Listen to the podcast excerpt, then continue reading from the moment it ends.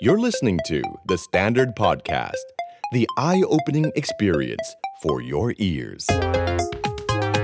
The Power Game กับผมสอละคนอดุญญานนท์คุยการเมืองเป็นเรื่องสนุก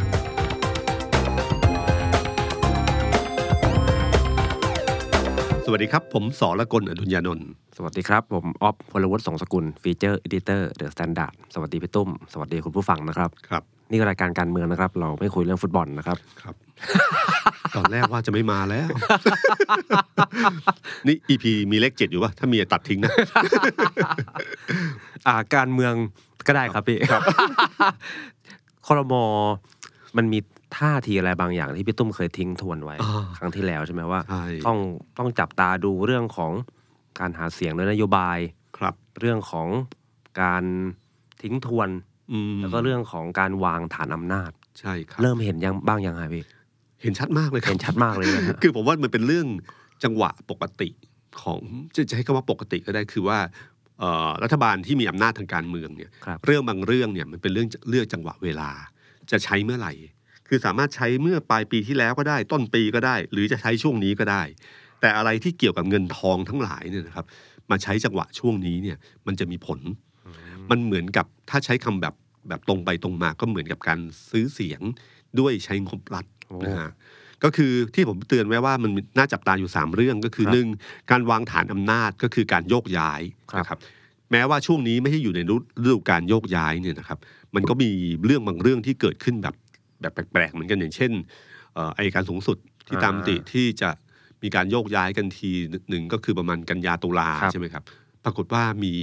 มีการประชุมเป็นวาระจรขึ้นมา แล้วก็เลือกกันมาเลยนะครับ หรือกสทช ที่แทนที่จะรอเอ่ออีกคนนึงมาก่อน ก็มีการตัดสินใจไปเลยอะไรเงี้ยนะครับมันมีจังหวะในการตัดสินใจหลายเรื่อง เพราะว่ารู้ว่าหลังเลือกตั้งเนี่ยมันไม่แน่นอนแล้วว่าใครจะเป็นรัฐบาล อ๋อ ถ้ามีจังหวะตรงนี้ก็วางก่อน การที่สองคือวางไว้เพื่อการเลือกตั้งครั้งนี้นะฮะให้คุณให้โทษกันไปเลย ครับ โดยเฉพาะกระทรวงมหาดไทยจับตาให้ดีนะครับ ทหาร อ่า ซึ่งการโยกย้ายกลางปีที่จะเกิดขึ้นเนี่ย ครับ มันก็มีการโผโยกย้ายก็เริ่มออกมาแล้วตำรวจหรืออะไรต่างๆเนี่ยนะครับที่ที่ที่มีในช่วงเวลานี้ และมีอะไรที่เป็นการโยกย้ายผิดปกติ นั่นคือเรื่องที่ต้องจับตาว่ามันคือการวางฐานอำนาจไว้ เพราะว่ากลัวว่าจะไม่ได้เป็นรัฐบาลแล้ว ครับ การที่สองคือวางฐานอำนาจไว้ เพราะว่าเพื่อใช้ในการเลือกตั้งครั้งนี้ อืม นะครับ เรื่องที่สองก็คือเรื่องเออการใช้นโยบายหาเสียง นโยบายที่ส่วนใหญ่จะเกี่ยวข้องกับเรื่องเงิน ครับ อย่างเช่นล่าสุดเมื่อประชุมคลมครั้งที่ผ่านมาเนี่ยก็มีการขึ้นเงินเดือนให้กับ อสม กับ โอ้ ใช่ไหมครับ ขึ้นมาเนี่ยก็คือปรากฏว่าขึ้นจากพันเป็นสองพันเลย ครับ นะซึ่งเป็นตัวเลขที่สูงมากนะครับ ขึ้นร้อยเปอร์เซ็นต์นะฮะ ขึ้นร้อยเปอร์เซ็นต์และที่สำคัญคือขึ้นร้อยเปอร์เซ็นต์เนี่ยเป็นการขึ้นเอ่อเป็นอสมกับอสสนะฮะจากพันหนึ่งเป็นสองพันะฮะก็ขึ้นร้อยเปอร์เซ็นต์แล้วก็ไม่ใช่ขึ้นเพียงแค่ครั้งเดียว ขึ้นครั้งเดียวความหมายผมคือหมายความว่า ถ้าสมมติว่าการเลือกตั้งเนี่ยนะครับมีการซื้อเสียงเลือกตั้ง ครับ แล้วก็ซื้อครั้งเดียวจบใช่ไหมฮะ ใช่ครับ หย่อนบัตรก็เลิกกัน ครับ แต่นี่คือการที่เงินก้อนเนี่ย เป็นเงินเดือน ได้ไปเรื่อยๆนะครับปีหนึ่งก็ได้หมื่นสองฮะสองปีก็สองหมื่นสี่ก็บวกไปเรื่อยๆแล้วกันนะครับอันนี้ก็คือวิธีการอันหนึ่งแม้ว่าถ้าเป็นบางเรื่องเป็นเรื่องที่ควรจะคือเรื่องเนี้ยอาจจะเป็นเรื่องที่ควรทำอยู่แล้วก็ได้นะครับการขึ้นเงินเดือนให้เหมาะสม แต่ว่า เนี่ย ทามมิ่งแบบนี้ ทัมมิ่งแบบนี้เป็นทัมมิ่งที่ได้ใจนะฮะในการตัดสินใจ กับอีกเรื่องหนึ่งก็ที่นายกไปพูดว่าเรื่องการขึ้นเงินเดือนของอบตอะไรต่าง คๆรับ ใช่ไหมครับ ก็ก็เหมือนกันนะครับ คนสองกลุ่มเนี้ยรวมกันอสมเนี่ยประมาณถ้าผมจำไม่ผิดอยู่ประมาณล้านหนึ่งรวมกันนะอสมอสสเนี่ยประมาณล้านหนึ่ง ครับ ล้านหนึ่งแสนคนเอ่ออบตทั้งหลายเนี่ยที่จะยกระดับเป็นเทศบาลอะไรเลยเนี่ยมีคนทั้งหมดที่เกี่ยวข้องอยู่ประมาณสักสี่แสน ก็รวมประมาณล้านห้าครับ ที่ได้ประโยชน์จากนโยบายรัฐบาลช่วงก่อนการเลือกตั้ง ครับ นะครับ แล้วก็อย่าแปลกใจนะครับ เรื่องอสมที่มีประมาณล้านคนเนี่ยอสมอสสที่ประมาณล้านคนเนี่ยทำให้ทุกพักแย่งกันนะครับ หาเสียงทันทีว่าเป็นคนหาเสียงกันในระหว่างการประชุมคลมเลยครับ คือระหว่างประชุมคลมไม่เสร็จ พอเรื่องนี้ผ่านเสร็จปั๊บคุณสาธิตลงก่อนเลย ลงก่อน ลงในก่อนสักพักหนึ่งคุณอนุทินมาย้ำอีกทีหนึ่งคุณอนุทินย้ำด้วยการแบบให้เห็นแฟ้ม มีรูป อ่า แฟ้ม มีรูปอะไรต่างๆ เพื่อบอกว่าเออ อ่า เป็นผลงาน ฉัขนนะองผมนะอะไรเงี้ยพูดแล้วทำนะ ครับ ส่วนนายกขนาดที่นายกพักรวมไทยสร้างชาติเนี่ยครับ ครับ ในเพจพักรวมไทยสร้างชาติเนี่ยก็ลงรูปนายกเลย ครับ แล้วพร้อมคำว่ารัฐบาลลุงตู่ทำแล้ว นี่ เพราะเขาสโลแกนก็คือทำแล้วทำอยู่ทำต่อใช่ไหมครับ นี่ รัฐบาลลุงตู่ทำแล้วครมไฟเขียวเพิ่มค่าตอบแทนอสมอสสเดือนละ 2,000 บาทต่อคน อืมตกลงใครทำฮะเนี่ย ผลงานรัฐบาลร่วม ครับผม ต้องพูดอย่างนี้ ครับ นะครับ อืม ถามว่าภาพใครได้คะแนนสุดคือคุณอนุทินแน่นอน อ๋อ นะครับ แหมนายกอุตสาห์ทำโปสเตอร์ซะหล่อเลย อืม กดเลย แล้วก็อีกอันหนึ่งก็คือที่น่าจับตาก็คือเรื่องการทิ้งทวน อืม โปรเจกต์ยักษ์ใหญ่ ๆ อะไรต่างๆ โครงการต่างๆเนี่ยนะครับเอ่อเหลือการเอ่อประชุมหนึ่งหรือสองครั้งเนี่ยครับดูข้างหน้าให้ดีๆนะครับเอ่ออีกมีเรื่องหนึ่งที่ผมไม่แน่ใจว่าจะเกิดขึ้นหรือเปล่านะครับ แต่พอดีผมเห็นท่านนายกไปไปเยี่ยมชาวบ้านนะฮะ ครับ แล้วก็มีการถามเรื่องหนี้กับชาวบ้านว่า อ่า ใครเป็นหนี้บ้างเนะแล้วก็บอกเดี๋ยวรัฐบาลจะจัดการให้ ครับ พอจัดการให้ปั๊บเนี่ย ผมก็ไม่แน่ใจว่าประชุมครมครั้งหน้าเนี่ย จะมีอะไรหรือเปล่าอย่างเช่น ขณะที่พักภูมิใจไทยกับพักเพื่อไทย ครับ พยายามแย่ง แย่ง กัน โยบาย ว่ พักหนี้ พักหนี้นะ อ่า พักการชำระหนี้ ทะเลาะกันอยู่ สาม นะ ปี ครับ นะครับ ซึ่งทางภูมิใจไทยก็บอกว่า ไว้ผมขึ้นป้ายก่อน อ่า มาลอก แล้วก็เพื่อไทยไปหาเสียงบนเวที อืม ทางภูมิใจไทยก็บอกว่าขนาดป้ายยังไม่มีเลย แต่ อืม ไปหาเสียงบนเวทีลอกนโยบายเขาหรือเปล่า อ่า เพื่อไทยก็ออกมาบอกว่านโยบายเนี้เป็นนโยบายที่เขาใช้มาก่อนแล้วตั้งแต่ไทยรักไทยต่อเนื่องจนถึง ถึงหาเสียงเมื่อเพื่อไทยเมื่อครั้งที่แล้ว ทักษิณบอกว่าผมพูดตั้งแต่ปี 2547อะ ครับ ก็ก็ก็บับกันไปนะครับ แต่ผมไม่แน่ใจถ้าผมผมไม่แน่ใจนายกจะใช้วิธีการนี้หรือเปล่าว่า ระหว่างที่เถียงเถียงๆกันเนี่ย ใช้อำนาจรัฐที่มีอยู่ ครับ พักหนี้ก่อนเลย โอ้โห นะครับก็จับตาดูแล้วกันนะครับ ว่าอาจจะไม่ใช่ก็ได้นะครับ แต่พอดีเห็นฝั่งฝั่งวันนั้น แล้วก็ช่วงนี้ อ่า ตอบความหวาดระแวงมีสูงนะครับ ช่วง นี้ก็คือจะไม่ต้องถามแล้วว่าเอาเงินมาจากไหนทำได้เลย เออทำได้เลย ทำได้เลยได้คะแนนด้วย ใช้อำนาจรัฐโดยถูกต้องตามกฎหมายด้วยนะครับ ครับ ครับ ปกติถ้านจะถามตลอด ครับ เอาเงินมาจากไหน เออตอนนี้ไม่รู้ ใช้กันเป็นก่อน ใช้ก่อนแล้วตอนนี้ ตอน นะคนี้รับ ท่านเริ่มรู้แล้วว่าเอาเงินเออมันมีเงินเหมือนกัน ครับอันนี้ก็คือเรื่องที่ที่ที่ที่ช่วงเนี้ยนะครับ คนที่อยู่ในตำแหน่งที่ยังมีตำแหน่งอยู่เนี่ยก็ใช้ช่วงเวลานี้ เพราะว่าถ้ายุบสภาเมื่อไหร่เนี่ย จะไม่สามารถใช้สิ่งเหล่านี้ อ่า ได้ เป็น นะ นาย ค ก รับ รักษาการหน้ามันน้อยลงใช่ไหม ใช่ แต่งตั้งโยกย้ายไม่ได้อนุมัติงบประมาณไม่ได้ ครับ ทำอะไรแบบนี้ไม่ได้ ตอน ครั นี้ บ ต้องทำกันก่อนบอกผ อื ม ม ไม่แน่ใจว่า มันได้ผลขนาดขนาดนั้นไหมฮะอดีตที่ผ่านมา การทำอะไรแบบนี้ ก็สามารถที่ไปปราศัยที่ไหนก็สามารถพูดได้ อ๋อ นะครับ ความรู้สึกเนี่ยถามว่ามีบ้างไหม ก็น่าจะมีนะครับ ถ้าถ้าเราได้เงินเดือนขึ้นเนี่ยมันคงมี อืม คงมีใจอยู่บ้าง แต่ถามว่าได้ร้อยเปอร์เซ็นต์ไหมคงคงไม่นะครับ พอหาเสียงเลือกตั้งเนี่ยช่วงจังหวัดเนี่ยเป็นช่วงที่ ถ้ามันมีความไม่พอใจในในรัฐบาล ชุดนี้มายาวนาน อยากเปลี่ยนแปลง มาให้เงินตอนนี้ก็ไม่สามารถทดแทนความเจ็บช้ำน้ำใจในช่วงเวลาที่ผ่านมาได้อะไรเงี้ยถ้าเกิดความรู้สึกนั้นขึ้นมาเนี่ยนะครับ มันก็เปลี่ยนไปได้เหมือนกันนะครับ นอกจากพวกนี้มันมีข่าวใหญ่มาก ครับ ตุ้มครับคือการย้ายพัก โดยเฉพาะกลุ่มสามมิตร อืม นักข่าวก็ถามพลเอกประวิตยด้วย ท่านก็ดูอารมณ์เสียนะ ปกติถ้าอารมณ์ดีนะท่านคีบคูลมาหลาย มาหลายสัปดาห์แต่ว่าพอนักข่าวถามเรื่องการย้ายพักของกลุ่มสามมิตร อืม ของคุณสมศักดิ์อารมณ์เสียเลย มีอารมณ์ขึ้นมาชัดเจ ใช่ นแล้วมีแล้วภาพออกมาไม่สวย ภาพของคุณประวิทย์เนี่ย ภาพประเภทแยกเขี้ยวอะไรเงี้ย อืม มันจะมีอยู่เป็นบางช่วง ครับ ช่วงก่อนหน้านั้น ครับ แต่ช่วงที่ผ่านมาค่อนข้างรักษาฟอร์มได้ ใช่ ดีนะครับ เพราะเหมือนกับว่าพักพลังประชารัฐหลังออกจากมีจดหมายของลุงป้อมหลายเอ่อก็มีคำชมมีอะไรต่างๆเนี่ยครับ หรือภาพทางการตลาดต่างๆ ที่ออกมาเนี่ยแต่ละจุดก็ค่อนข้างได้ผล พยายามปรับภาพภาพลักษณ์ของลุงป้อม แต่พอเจอเรื่องนี้ปั๊บมีอารมณ์ อ่า เมื่อวาน เสียอาการ มีอารมณ์ชัดเจน นะ มากนะครับ ซึ่งเอ่อความจริงก็ไม่น่าเสียอาการเท่าไหร่ เพราะว่าเป็นเรื่องที่ไม่ใช่มีไม่มีเขาลาง มันก็มีมาโดยตลอดแล้ว เอ่อสื่อต่างๆ ก็วิเคราะห์บางบางสื่อก็ฟันธงเลยว่าย้ายแน่อะไรอย่างเงี้ยครับนั่นไม่ใช่เรื่องแปลกเท่าไหร่ แต่ผมว่าครั้งเนี้ยคุณสมศักดิ์เนี่ยเขาวางเกมจังหวะก็คือว่าโยกย้ายหลังจากการยุบสภา ครับ รักษาอำนาจในความเป็นรัฐมนตรี ไว้จนถึงวินาทีสุดท้ายนะครับ ผมไม่รู้ว่าช่วงรักษาการถ้าเขาย้ายไปอยู่เพื่อไทย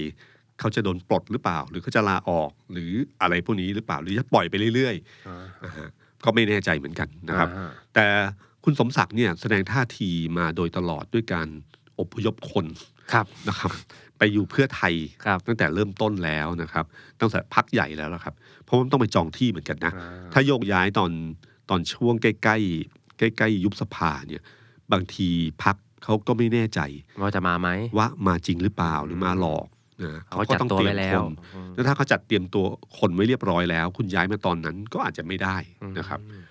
เอ่อคุณสมศักดิ์ก็มีการอพยพคนไปแล้ว ไปจับ ม้แต่ จองไว้ก่อน เแม้แต่น้องสาวใช่ไหม ครับ ก็ไปเรียบร้อยแล้วสสสุโขทัยแล้วก็มีคนจับประเด็นว่าเอ่อจริงๆเนี่ยคุณสมศักดิ์เนี่ยเขาจะมีอันหนึ่งที่เขาเป็นโปรเจกต์ในฝันของเขาคือโคล้านตัว ใช่ นะ ครั ฮะ บ เขาเคยพูดกับพลเอกประยุทธ์ทั้งที่เขาเป็นรัฐมนตรียุติธรรมนะฮะพลเอกประยุทธ์ก็เหมือนกับซื้อไอเดียนิดนึง แต่ก็ไมมีความคืบหน้า ไม่ อะ มี ไร แอคชั่นอะไร เพราะแอคชั่นสำคัญอยู่ที่กระทรวงเกษตร ครับ นะและเป็นกระทรวงที่คุณสมศักดิ์พยายามมาก ตั้งแต่ตอนช่วงที่ฟอร์มคลมพลังประชารัฐ ครับ ที่พยายามยกพลไปหาประชาธิปัตย์จะขอแลกกระทรวงนี้กลับเลยนะครับ ก็เป็นความฝันของคุณคุณสมศักดิ์มีการพูดถึงเรื่องนี้เมื่อ 3 มีนา ว่าจะรื้อฟื้นโคล้านตัวขึ้นมานะครับ แล้วก็บังเอิญผมได้ยินเรื่องเนี้ยคุณนัทวุฒิอะไปพูดบนเวที ถ้าผมจะไม่ผิดเชียงใหม่มั้ง อืม ที่มีมุกล้อว่าเราจะเลี้ยงโคล้านตัว แล้วก็ไม่เหมือนรัฐบาลชุดนี้มีควายหนึ่งตัวอะไรเงี้ย โอ้โห ที่เขาเล่นมุกแบบมุก ครับ บนเวทีอะไรเงี้ย แล้วก็ ยากนะ แล้วก็มีพูดเรื่องนี้แล้วก็ถ้าจำไม่ผิดคุณทักษิณก็เคยพูดประเด็นนี้ว่าเหมือนนโยบายพักเพื่อไทยเนี่ยจะเลี้ยงโค เพราะว่าตลาดซาอุตลาด อืม อะไรพวกเนี้ยต้องการพวกนี้เยอะมาก ครับ นะครับก็ก็มีการพูดถึงเรื่องนี้อยู่ฉะนันเป็นโปรเจกต์ที่อยู่อยู่เหมือนกับเป็นกึ่งนโยบายของเพื่อไทยอยู่นะครับผมแต่ประเด็นนี้อาจจะไม่ใช่ประเด็นหลักนะครับประเด็นหลักก็คือ คุณสมศักดิ์พูดชัดเจนเมื่อวานว่าเอ่อเขาเนี่ยถ้าวันไหนที่เป็นสสเขาไม่เคยอยู่พักฝ่ายค้าน ก็อยู่ฝ่ายรัฐบาลตลอด ครับ นะฮะแล้วก็ผมว่าช่วงช่วงที่ผ่านมาเนี่ยตอนช่วงเป็นรัฐมนตรียุติธรรมเนี่ยคุณสมศักดิ์นะผมว่าทำบุญเยอะนะช่วงนั้น ทำไมฮะ ครับ เพราะว่าผมว่ามีคนที่ไม่ว่าคนเป็นเป็นในนักการเมือง หรือคนที่เป็นเครือข่ายของนักการเมืองทั้งหลายติดคุกเยอะ นะครับ เอ้าอันนี้พูดเรื่องจริงนะชีวิตในคุกเนี่ยเป็นชีวิตที่ถ้าใครช่วยเหลือเนี่ยเขาจะรู้สึกเยอะ อ่า อ่าอันนี้เป็นเป็นนั่นเลยนะครับ เป็นเรื่องเป็นเรื่องที่ในวันที่ไม่มี วันที่มันลำบากที่สุด ใช่ครับ แล้วผมว่าคุณสมศักดิ์อ่ะช่วยในความหมายคือไม่ได้ช่วยอะไรนะครับ คืออาจจะมีการส่งสัญญาณให้ดูแลกันหน่อย อืม อะไรนิดนึงเท่านั้นนะครับ เพราะว่า คือนิดเดียวมันก็รู้สึกเยอะแล้วใน ใช่ สถานการณ์ที่มันแย่ ใช่ครับ ครับ แล้วคุณสมศักดิ์ผมว่าช่วงนั้นเนี่ยเป็นเป็นมุมที่ผมว่านักการเมืองอาจจะนึกไม่ถึงว่าตำแหน่งเนี้ยเป็นตำแหน่งที่ทำอะไรได้เยอะอยู่ โดยเฉพาะการสร้างสายสัมพันธ์พวกนี้อยู่นะครับ คุณสมศักดิ์เป็นคนที่เอ่อเขาเรียกกันว่าเซียนการเมืองตัวยง ครับ เขาคือคนที่พูดว่ารัฐธรรมนูญนี้ดีไซน์มา มาเพื่อ เพื่อเรา ครับ ใช่ไหมครับ ตอนช่วงที่เขาไปอยู่พักพลังประชารัฐ ใช่ครับ พูดบนเวทีจนแบบคนตกใจว่า โอ้ ทำไม ระดับ พูดชัด สงสาร ขนาดนี้ อืม ซึ่งสิ่งที่เขาพูดเป็นเรื่องเป็นความจริง ครับ เป็นสัจธรรมของรัฐธรรมนูญฉฉบับนี้เลยนะครับ เพราะคุณสมศักดิ์รู้ว่าเสียงสว250เนี่ยคือตัวแปรสำคัญที่สุดในการฟอร์มคอรมอ ครับ เมื่อครั้งที่ผ่านมา แต่ขณะเดียวกันถ้าครั้งนี้เขาก็รู้อยู่ว่า 250 สวยังมีสิทธิ์ลงคะแนน แล้วเขาไปเลือก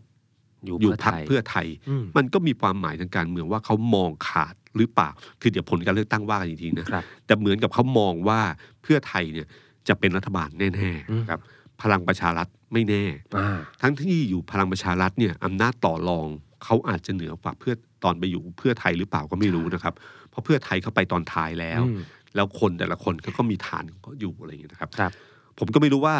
คุณสมศักดิ์มองเรื่องนี้ยังไงบ้าง แต่เดี๋ยวดูว่าเอ่อช่วงประมาณก็บอกว่าไม่เกิน 20 น่าจะมีความชัดเจนว่าเขาจะไปอยู่พักไหน ครับ ถ้าเขาโยกย้ายไปอยู่พักเพื่อไทยจริง ๆ ตามข่าวลือเนี่ยนะครับ ก็หมายความว่าจริง ๆ แล้วเนี่ยคือเขาเชื่อมั่นว่าเพื่อไทยจะแลนด์สไลด์ และมีโอกาสเป็นรัฐบาลได้นะครับเอ่อนอกจากคุณสมศักดิ์แล้วเนี่ยก็อยากเพิ่งคิดว่าคุณสมศักดิ์จะเป็นคนสุดท้าย ครับ ที่มีการโยกย้ายนะครับ ครับ เอ่อหลังยุบสภาอาจจะมีอีกรอบหนึ่งก็ได้ อืม คุณสมศักดิ์พูดเป็นในว่าเหมือนกับคนบางคนย้ายไปแล้วอยู่ที่อื่น ก็รู้สึกว่าไม่ค่อยสบายใจ ก็อยากจะย้ายกลับมา อ่า ก็มีอยู่นะครับเอ่อเลือกตั้งครั้งที่แล้วมีบทเรียนอยู่ข้อหนึ่งก็คือว่า เกมที่พลิกเกมที่ทำให้เพื่อไทยอะกลับตัวไม่ทัน ก็คือการโยกย้ายครั้งช่วงสุดท้าย หลังจากมีการประกาศเลือกตั้งขึ้นมา ใช่ฮะ กองกำลังกองหนึ่งผมว่าทั้งทั้งเพชรบูรณ์ลบบุรี อ่าอ่า เอ่อกำแพงเพชร ซึ่งอยู่ดีๆปุ๊บโยกย้ายไปเลย ครับ อย่างกระทั่งทำให้หาตัวแทน หา ไม่ ตัว ทัน ไม่ทัน พอหาตัวไม่ทันเนี่ยทำให้กลุ่มคนที่ย้ายไปเนี่ยได้ประโยชน์ อืม เพราะว่าคู่ต่อสู้อ่อนมาก ครับ เพราะว่าเพื่อไทยหาไม่ทัน ครับ ต่อให้มีกระแสในจังหวัดนั้นก็ตามทีแต่หาตัวแทนไม่ทัน อืม นะฮะครั้งนี้ ผมไม่รู้ว่า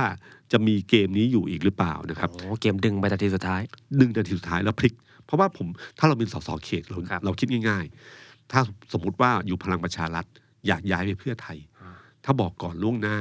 เพื่อไทยอาจจะหาคนมาแทนได้ ถ้าไม่บอกแล้วย้ายเลยทันทีเนี่ยทำให้เขาในสนามเลือกตั้งนั้น เขาจะได้ได้เปรียบยิ่งกว่าเดิม นะฮะ คือได้ประโยชน์ตัวสสเขตก็ได้ประโยชน์ จะได้ ว ประโยชน์มาก อ๋อ ครับฉะนันดูตรงนี้อีกทีนะว่าจะมีการพลิกเกมอีกครั้งหนึ่งหรือเปล่านะครับเอ่อจังหวัดไหนที่เพื่อไทยยังไม่เปิดตัวเลยก็ระวังดีๆว่าจะมีคนที่ย้ายไปได้ อืม ขณะเดียวกันเพื่อไทยก็ต้องระวังนะ เผื่อเขาทำเหมือนเดิม ดึงดึงนาทีสุดท้ายหาตัวไม่ทันอีกคนนี้ มันอยู่ที่การมองเกมการเมืองแล้วว่าใครได้เปรียบเสียเปรียบนะฮะเรื่องนี้ แต่ เป็น เพื่อไท เรื่อยง น่าจะมีบทเรียนนะฮะต้องรัดเข็มขัดไว้หน่อย ใช่ใช่ใช่ใช่ ค ต ราวที่อนนี้แล้วเพื่อไทย โดนไปแล้ว อาจจะไม่อยู่ในจุดเดิมฮะจุดนี้เป็นจุดที่เขาเขาเชื่อว่าคนส่วนใหญ่ต้องการการเปลี่ยนแปลงนะฮะ แล้วก็กระแสมันถ้าสสในพื้นที่คงจะน่าน่าจะวัดอุณหภูมิออกนะครับ ว่าเดินไปไหนคะแนนเสียงเป็นยังไงกระแสเป็นยังไงบ้างเนี่ยคนในพื้นที่เนี่ยรู้ดีกว่ากว่าพวกเราแน่นอน อ่ะ ค ค รั รั บบ ครับ อีกคนหนึ่งที่อยากจะถามพี่ตุ้มไม่พูดไม่ได้ ครับ คุณชูวิทย์ครับ โอ้โห เป็นตัวละครที่เข้ามาทำให้ไม่น่าเชื่อว่าเข้ามาการเมืองในช่วงใกล้เลือกตั้ง คือตอนแรกไปอยู่ทุนจีนไปอยู่ในวงการตำรวจก็ไม่ได้ค่อยเกี่ยวกับการเมือง ก็วิพากษ์วิจารณ์รัฐบาลประยุทธ์บ้างก็เป็นสีสัน อืม แต่อันนี่มันคือเกี่ยวตรงๆ เพราะว่ามาเปิดโปงขบวนการทุจริตรถไฟฟ้าสายสีส้ม ก็เป็นข้อมูลที่คุณชูวิทย์กล่าวอ้างนะครับ จนเป็นเรื่องเป็นราวที่สุดไม่รู้ว่าเกี่ยวข้องกันหรือเปล่า ก็คือรัฐมนตรีคมนาคมเนี่ยต้องหยุดปฏิบัติหน้าที่แต่ก็ไม่เกี่ยวหรอกเพราะหยุดอีกเรื่องหนึ่ง อื แต่มันที่สุดแล้วเนี่ยมันทำให้รถไฟฟ้าสายสีส้มเนี่ยไม่ไปต่อ ใช่ ในคอรมอนี้แน่นอน แล้วเกมนี้ผมว่าภูมิใจไทยเสียหายหนักมากนะ ค ครั รับ บ คือคุณชูวิทย์เนี่ยเป็นตัวแปรทางการเมืองที่เกิดขึ้นโดยที่ไม่เคยเลยมีใครระแวงมาก่อน อืม ก็คิดว่าคุณก็ทุกคน ก็ ค เล่ ง น มอง เออ ว่า ชน คุณ ตำรวจไป อ่า ชนทุนจีนไป ครับก็เป็นฝันใจตรงนั้นแล้ว ครับ แต่การสั่งสมความน่าเชื่อถือตรงนั้นนะครับ พอเขาพลิกเกมมาเล่นรถไฟฟ้าสายสีส้มขึ้นมาเอ่อจริง ๆ เรื่องรถไฟฟ้าสายสีส้มเนี่ยเนื้อหาคุณชูวิทย์ที่พูดมาทั้งหมดเนี่ยไม่ได้เป็นเรื่องใหม่เลยนะครับ เป็นเรื่องที่มีการพิปรายในสภาแล้ว มีการขุดคุยมีการส่งข้อมูลให้สื่ออะไรเยอะมากอยู่แล้วนะครับ ครับ แต่พอคุณชูวิทย์มาเล่นเนี่ยเนื่องจากเป็นคุณชูวิทย์มันก็เลยมีภาพ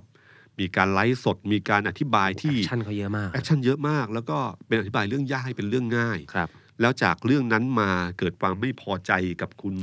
ศักดิ์สยามที่บอกให้ล้างหน้า ครับ จากนั้นเรื่องมันก็ โอ้โห บานปลายเป็นเขาก็โดง เป็นเรื่องกัญชาเป็นเรื่องอะไรเต็มไปหมด ครับ แล้วก็ปักหลักเลยว่าจะถล่มกับภูมิใจไทย อืม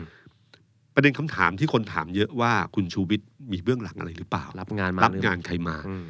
ฟังไปฟังมาฟังคุณชูวิทย์หลาย ๆ ครั้งสุดท้ายแล้วคุณชูวิทย์เหมือนกับบอกว่า จะรับใครก็เป็นเรื่องของผม แล้วก็อยู่ที่ว่าผมจะเลือกจุดที่ถูกต้องหรือเปล่า แล้วก็จะพูดว่าระหว่างที่รัฐจ่ายเงินประมาณเท่านี้เก้าพันกับเท่าไหร่เนี่ยกับเจ็ดหมื่นหรืออะไรเงี้ยนะครับ ผมก็ต้องเลือกว่ารัฐอะไรเงี้ยรับเอ่อเสียน้อยที่สุดนะครับ ก็มีคนโยงว่าเพราะว่าเรื่องเนี้ยคนที่ทุกคนรู้ว่ารถไฟฟ้าสายสีส้มเนี่ยคนที่เป็นเอ่อคู่ขัดแย้งที่ชัดที่สุดก็คือทางคุณคีรีการจนาภาสนะครับ อย่างที่ผมเคยเล่าคุณคีรีการจนาภาสเนี่ยนักเอ่อคนรุ่นใหม่อาจจะไม่ค่อยรู้จักเขาเท่าไหร่นะ ค ครับ รับ คุณคีรีนี่เป็นเป็นมังกรฮ่องกงนะที่เอ่อมาลงทุน BTS อย่างที่แบบลงทุนขาดทุนช่วงแรก อ่า เขาจะมีพี่น้องอีกกลุ่มหนึ่งคือคุณอนันต์การชนาพาสนั่น ครั ก็ บ คือพวกบางกอกแลนด์ที่ทำ Impact อะไรพวกนี้ อืม นั่นคือกลุ่มอีกกลุ่มหนึ่ง ตัวคุณคีรีอ่ะตอนแรกเริ่มต้นก็ทำอสังหาริมทรัพย์ ครับ ทำธนาซิตี้ที่ ครับ อยู่แถวบางนาตราดนะครับ แล้วก็เป็นสไตล์มังกรฮ่องกงนะครับ คือการเดินเกมอะไรต่างๆนี่ดุดันอยู่พอสมควร เป็นคู่ขัดแย้งคนสำคัญกับคุณทักษิณชินวัตรในช่วงดาวเทียมไทยคมนะครับ อืม ประเภทว่าแบบเหมือนกับไม่เขาผีก็เลย โอ้ สไตล์เหมือนเดิมครับก็คือว่าเอ่อไทยคมได้รับการคัดเลือก ครับ ทางคุณคีรีก็ฟ้องนะครับฟ้องโต้แย้งเรื่องนี้ว่ามันไม่เป็นธรรมยังไงประมูลไม่เป็นธรรมอะไรอย่างเงี้ยครับ ครับ สุดท้ายก็จบไป แต่ก็ยังมีความขัดแย้งกันอยู่ นั่นคือเรื่องราวในอดีตนะแต่ให้สังเกตให้เห็นว่า คือเขาปะทะกับคนแบบไม่กลัว อ่า จนวันหนึ่งได้ BTS มี VGI เป็นแบบทำธุรกิจลงมาอสังหาริมทรัพย์อีกรอบหนึ่งใหญ่มากนะฮะ แล้วตอนเลือกตั้งครั้งที่แล้วก็เป็นคนที่เดินคู่กับทางทางภูมิใจไทยมาโดยตลอด แต่พอสุดท้ายแล้วมาขัดแย้ง ในเรื่องรถไฟฟ้าสายสีส้ม ครับ ที่ซึ่งเป็นการประมูลที่ทำให้ เขารู้สึกว่าเขาไม่ได้รับความเป็นธรรม ผมอาจจะสรุปสั้นๆว่าเขาทะเลาะอะไรกัน ครับ นิดๆหน่อยๆคือ มันประมูลสายสีส้มตะวันตก ครับ ใครประมูลได้โครงการก่อสร้างเนี่ยจะได้สิทธิ์วิ่งตะวันตกถึงตะวันออกเลย อืม คราวนี้มันประมูลเปิดเงื่อนไข ตอนแรกก็เป็นเงื่อนไขหนึ่ง ครับ ว่าคิดแค่ราคา คราวนี้พอคนก็ไปซื้อซองกันสิบเจ้า อืม ก็มี BTS ด้วย อืม แล้วก็มีคู่ชนะปัจจุบันก็คือ BEM ครับ ทุกก็เปิดหน้าซื้อซองกันหมดแล้วอยู่ดีก็มีการเปลี่ยน อืม เปลี่ยนเงื่อนไขเพิ่มเติมว่าเอ้ยไม่คิดแค่ราคาอย่างเดียวแล้วนะ จะคิดซองเทคนิคด้วย อืม คิดสัดส่วนการคำนวณคะแนนใหม่ แล้วก็ระบุเหมือนก็ระบุไกลๆเลยว่าไอ้คุณสมบัตินั้นมันก็ต้องเป็นคนที่เคยทำรถไฟแบบใต้ดิน อืม เพราะว่าไอ้ทางทางเนี้ยมันเป็นรถไฟใต้ดินหมด ครับ มันคือเหมือนกันถ้ามุมเทียก็จะมองว่า โอ้โห ล็อกสเปค ล็อกสเปคไม่เขียนไปเลยเหรอว่าห้ามพิธีประ มูล ถ้าในมุมเขานะครับ ครับ เขาจะเกิดความไม่เป็นธรรมก็เรื่องคาราคาซังก็ล้มประมูลไปรอบหนึ่งก็รอบสองมาพิธีก็ถอนตัวก็เป็นเรื่องเป็นราวถึงทุกวันเนี้ยครับ คือคือในแง่ราคาต้องให้ต้องให้ความเป็นธรรมนิดนึงก็คือว่าหลักการประมูลครั้งแรกเนี่ยเป็นหลักการประมูลเอาอย่างเดียวคือเรื่องราคานะครับ ราคานี่คือหมายถึงว่าราคาราคาที่ที่รัฐจะได้จากอันนี้หรือเสียน้อยที่สุดจากงานงานนี้ โดยที่ราคาค่าโดยสารเนี่ยไม่มีข้อข้อกำหนด แต่ประมูลรู้สึกครั้งครั้งใหม่เนี่ยจะมีฟิกเรื่องค่าโดยสาร ครับ ทำให้ผู้โดยสารจ่ายน้อยลง ครับ ฉะนั้นรัฐก็ต้องจ่ายมากขึ้นโดยปริยาย ฉะนั้นตัวเลขตัวเนี้ยมันมันคนละฐานกัน อ่าน นะครับ แต่วิธีการเล่นในเชิงในเชิงการพูดอะไรต่างๆเนี่ย อ่า ก็เอาหยิบมา ว่าส่วน กั ต่างเท่านั้นเท่านี้อ่ะ ครับ ครับ อันนี้อันนี้อันนี้ให้ความเป็นธรรมนิด ครับ นึงนะครับ แต่มันมีรายละเอียดเรื่องที่ที่ BTS มองว่าโดนล็อกสเปค ครับ แล้วพอเขาเริ่มยื่นเรื่องไปถึงขั้นยื่นดีกาไอ้ตรงนี้แหละจุดนี้แหละเป็นจุดที่ทำให้ภูมิใจไทยไม่พอใจสูงสุด ครับ เพราะมันเล่นแรงมาก ครับ นะครับ พอจากนั้นมาก็นำมาสู่การเตะสกัดรถไฟฟ้าสายสีเขียว ครันะบฮะแล้วเรื่องเนี้ยมันก็เหมือนกับว่าสุดท้ายแล้วทางภูมิใจไทย หรือคุณศักดิ์สยามหรือกระทรวงคมนาคมเนี่ยก็อยู่ในจุดได้เปรียบมาโดยตลอด แต่คุณชูวิทย์พอมาพลิกเกมมาอยู่ในมือคุณชูวิทย์มาปั๊บเรื่องมันก็เลยบานปลาย มันใช่ไม่ไม่ใช่เพียงแค่เรื่องโครงการอย่างเดียว ครับ มันกลายเป็นเรื่องของพรรคภูมิใจไทยทั้งหมด แล้วคุณชูวิทย์ไลฟ์แต่ละครั้งนะครับ ที่พูดแต่ละครั้งเนี่ย คุณชูวิทย์ที่เขาคุยข่มนิดนึงนะเขาเขาคุยข่มคุณสนธิว่า ครับ ณสนธิอะไลฟ์แค่หลักพันของเขาสองหมื่น ครับ นะครับ คือโชว์เหนือโชว์เหนืออแล้วกลายเป็นคุณชูวิทย์เนี่ย พอออกมาทุกครั้งนี่คุณชูวิทย์รู้แล้วว่าคนดูแล้วหนึ่งการสไตล์การพูดที่เมามัน ครับ แล้วก็แอคชั่นอะไรต่างๆ วิธีการพูดแบบไม่กลัวใครแบบนั่นบู๊ล้างผ่านเหมือนดูละครนะ ครับ คนก็ติดตามตลอดนะแล้วก็บวกกับฐานเอ่อความน่าเชื่อถือตั้งแต่ทุนสีเทาอะไร ใช่ มาต่างเนี่ยไอ้ความน่าเชื่อถือเนี่ยมันมันเป็นดาบสองคมนะครับ ด้านหนึ่งเนี่ยก็คือทำให้เรื่องที่พูดมามีน้ำหนัก แม้ว่าจะเป็นเรื่องที่อาจจะไม่ได้ร้อยเปอร์เซ็นต์นะฮะนะครับซึ่งเรื่องเนี้ยก็เป็นเรื่องเป็นเรื่องหนึ่งที่ต้องดูดีๆ ว่าไม่ใช่คนที่น่าเชื่อถือเรื่องหนึ่ง แล้วพูดอีกเรื่องหนึ่งจะถูกต้องทุกเรื่องนะครับ แต่โดยโดยสรุปแล้วคุณชูวิทย์มาเนี่ยก็โดนเอ่อก็ก็ออกมาเล่นแล้วก็ทำให้ให้มีปัญหาเอ่อภูมิใจไทยมีปัญหาค่อนข้างเยอะ ครับ ที่มีปัญหามากที่สุดก็คืออยู่ดีๆนะฮะสารรัฐธรรมนูญที่เราที่นักข่าวกำลังตามเรื่องว่า จะตามเรื่องว่ากกตใช่ไหมค ครั รับบ ว่า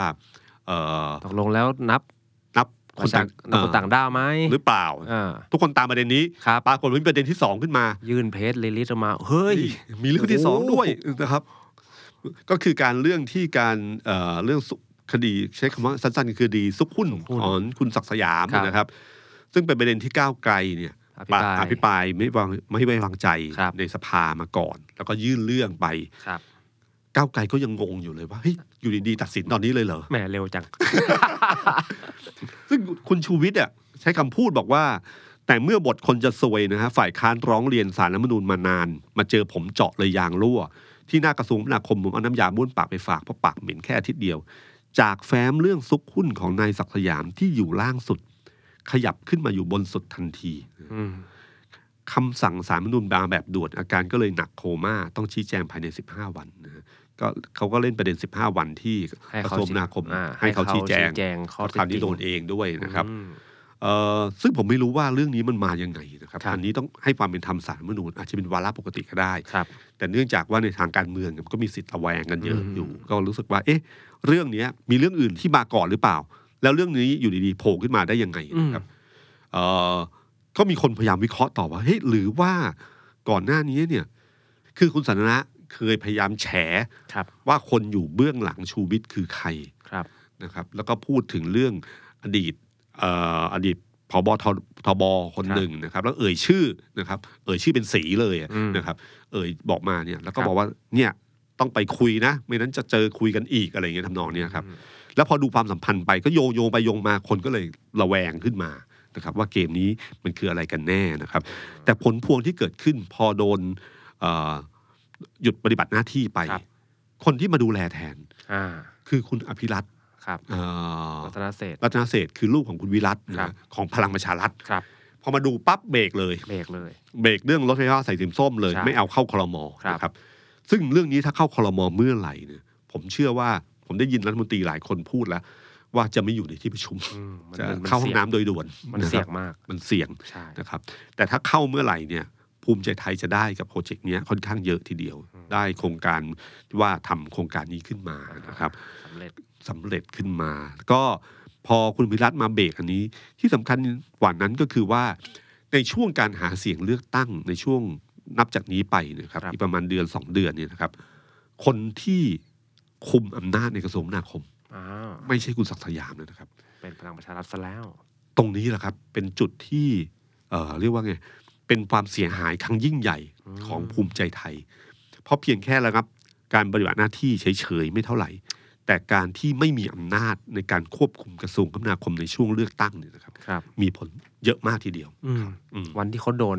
ศาลสั่งเนี่ยโอ้โหเรื่องใหญ่มาก เพื่อนผมเป็นประหลัดอำเภออยู่ ครับ จังหวัดที่เขาต้องไปตรวจงานนี่ อืม ต้องไลน์มาถามว่าตกลงว่าจะมาไหม คือมันด่วนแบบว่าคนมันช็อกทั้งวงการ แล้วก็ ครับ โครงการโปรเจกต์ต่างๆ ที่ค้างคากันไว้เนี่ยก็ต้องหยุดเลย ไม่สามารถที่จะสารต่อปฏิบัติหน้าที่อะไรต่อได้ เพราะว่าศาลสั่งให้มีผลในวันนั้นเลย ใช่ครับ ในวันที่ศาลท่านออกออกประกาศออกมาเลย ตรงนี้แหละครับคือความเสียหายที่ที่ผมว่าจะต่อต่อเนื่องด้วยนะครับ คุณชูวิทย์เนี่ย พอมาบวกสมมติว่าบวกคุณคีรีเข้าไปนะโอ้โห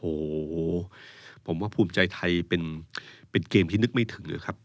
เรื่องทั้งหมดเนี่ยเป็นเรื่องจังหวะเวลา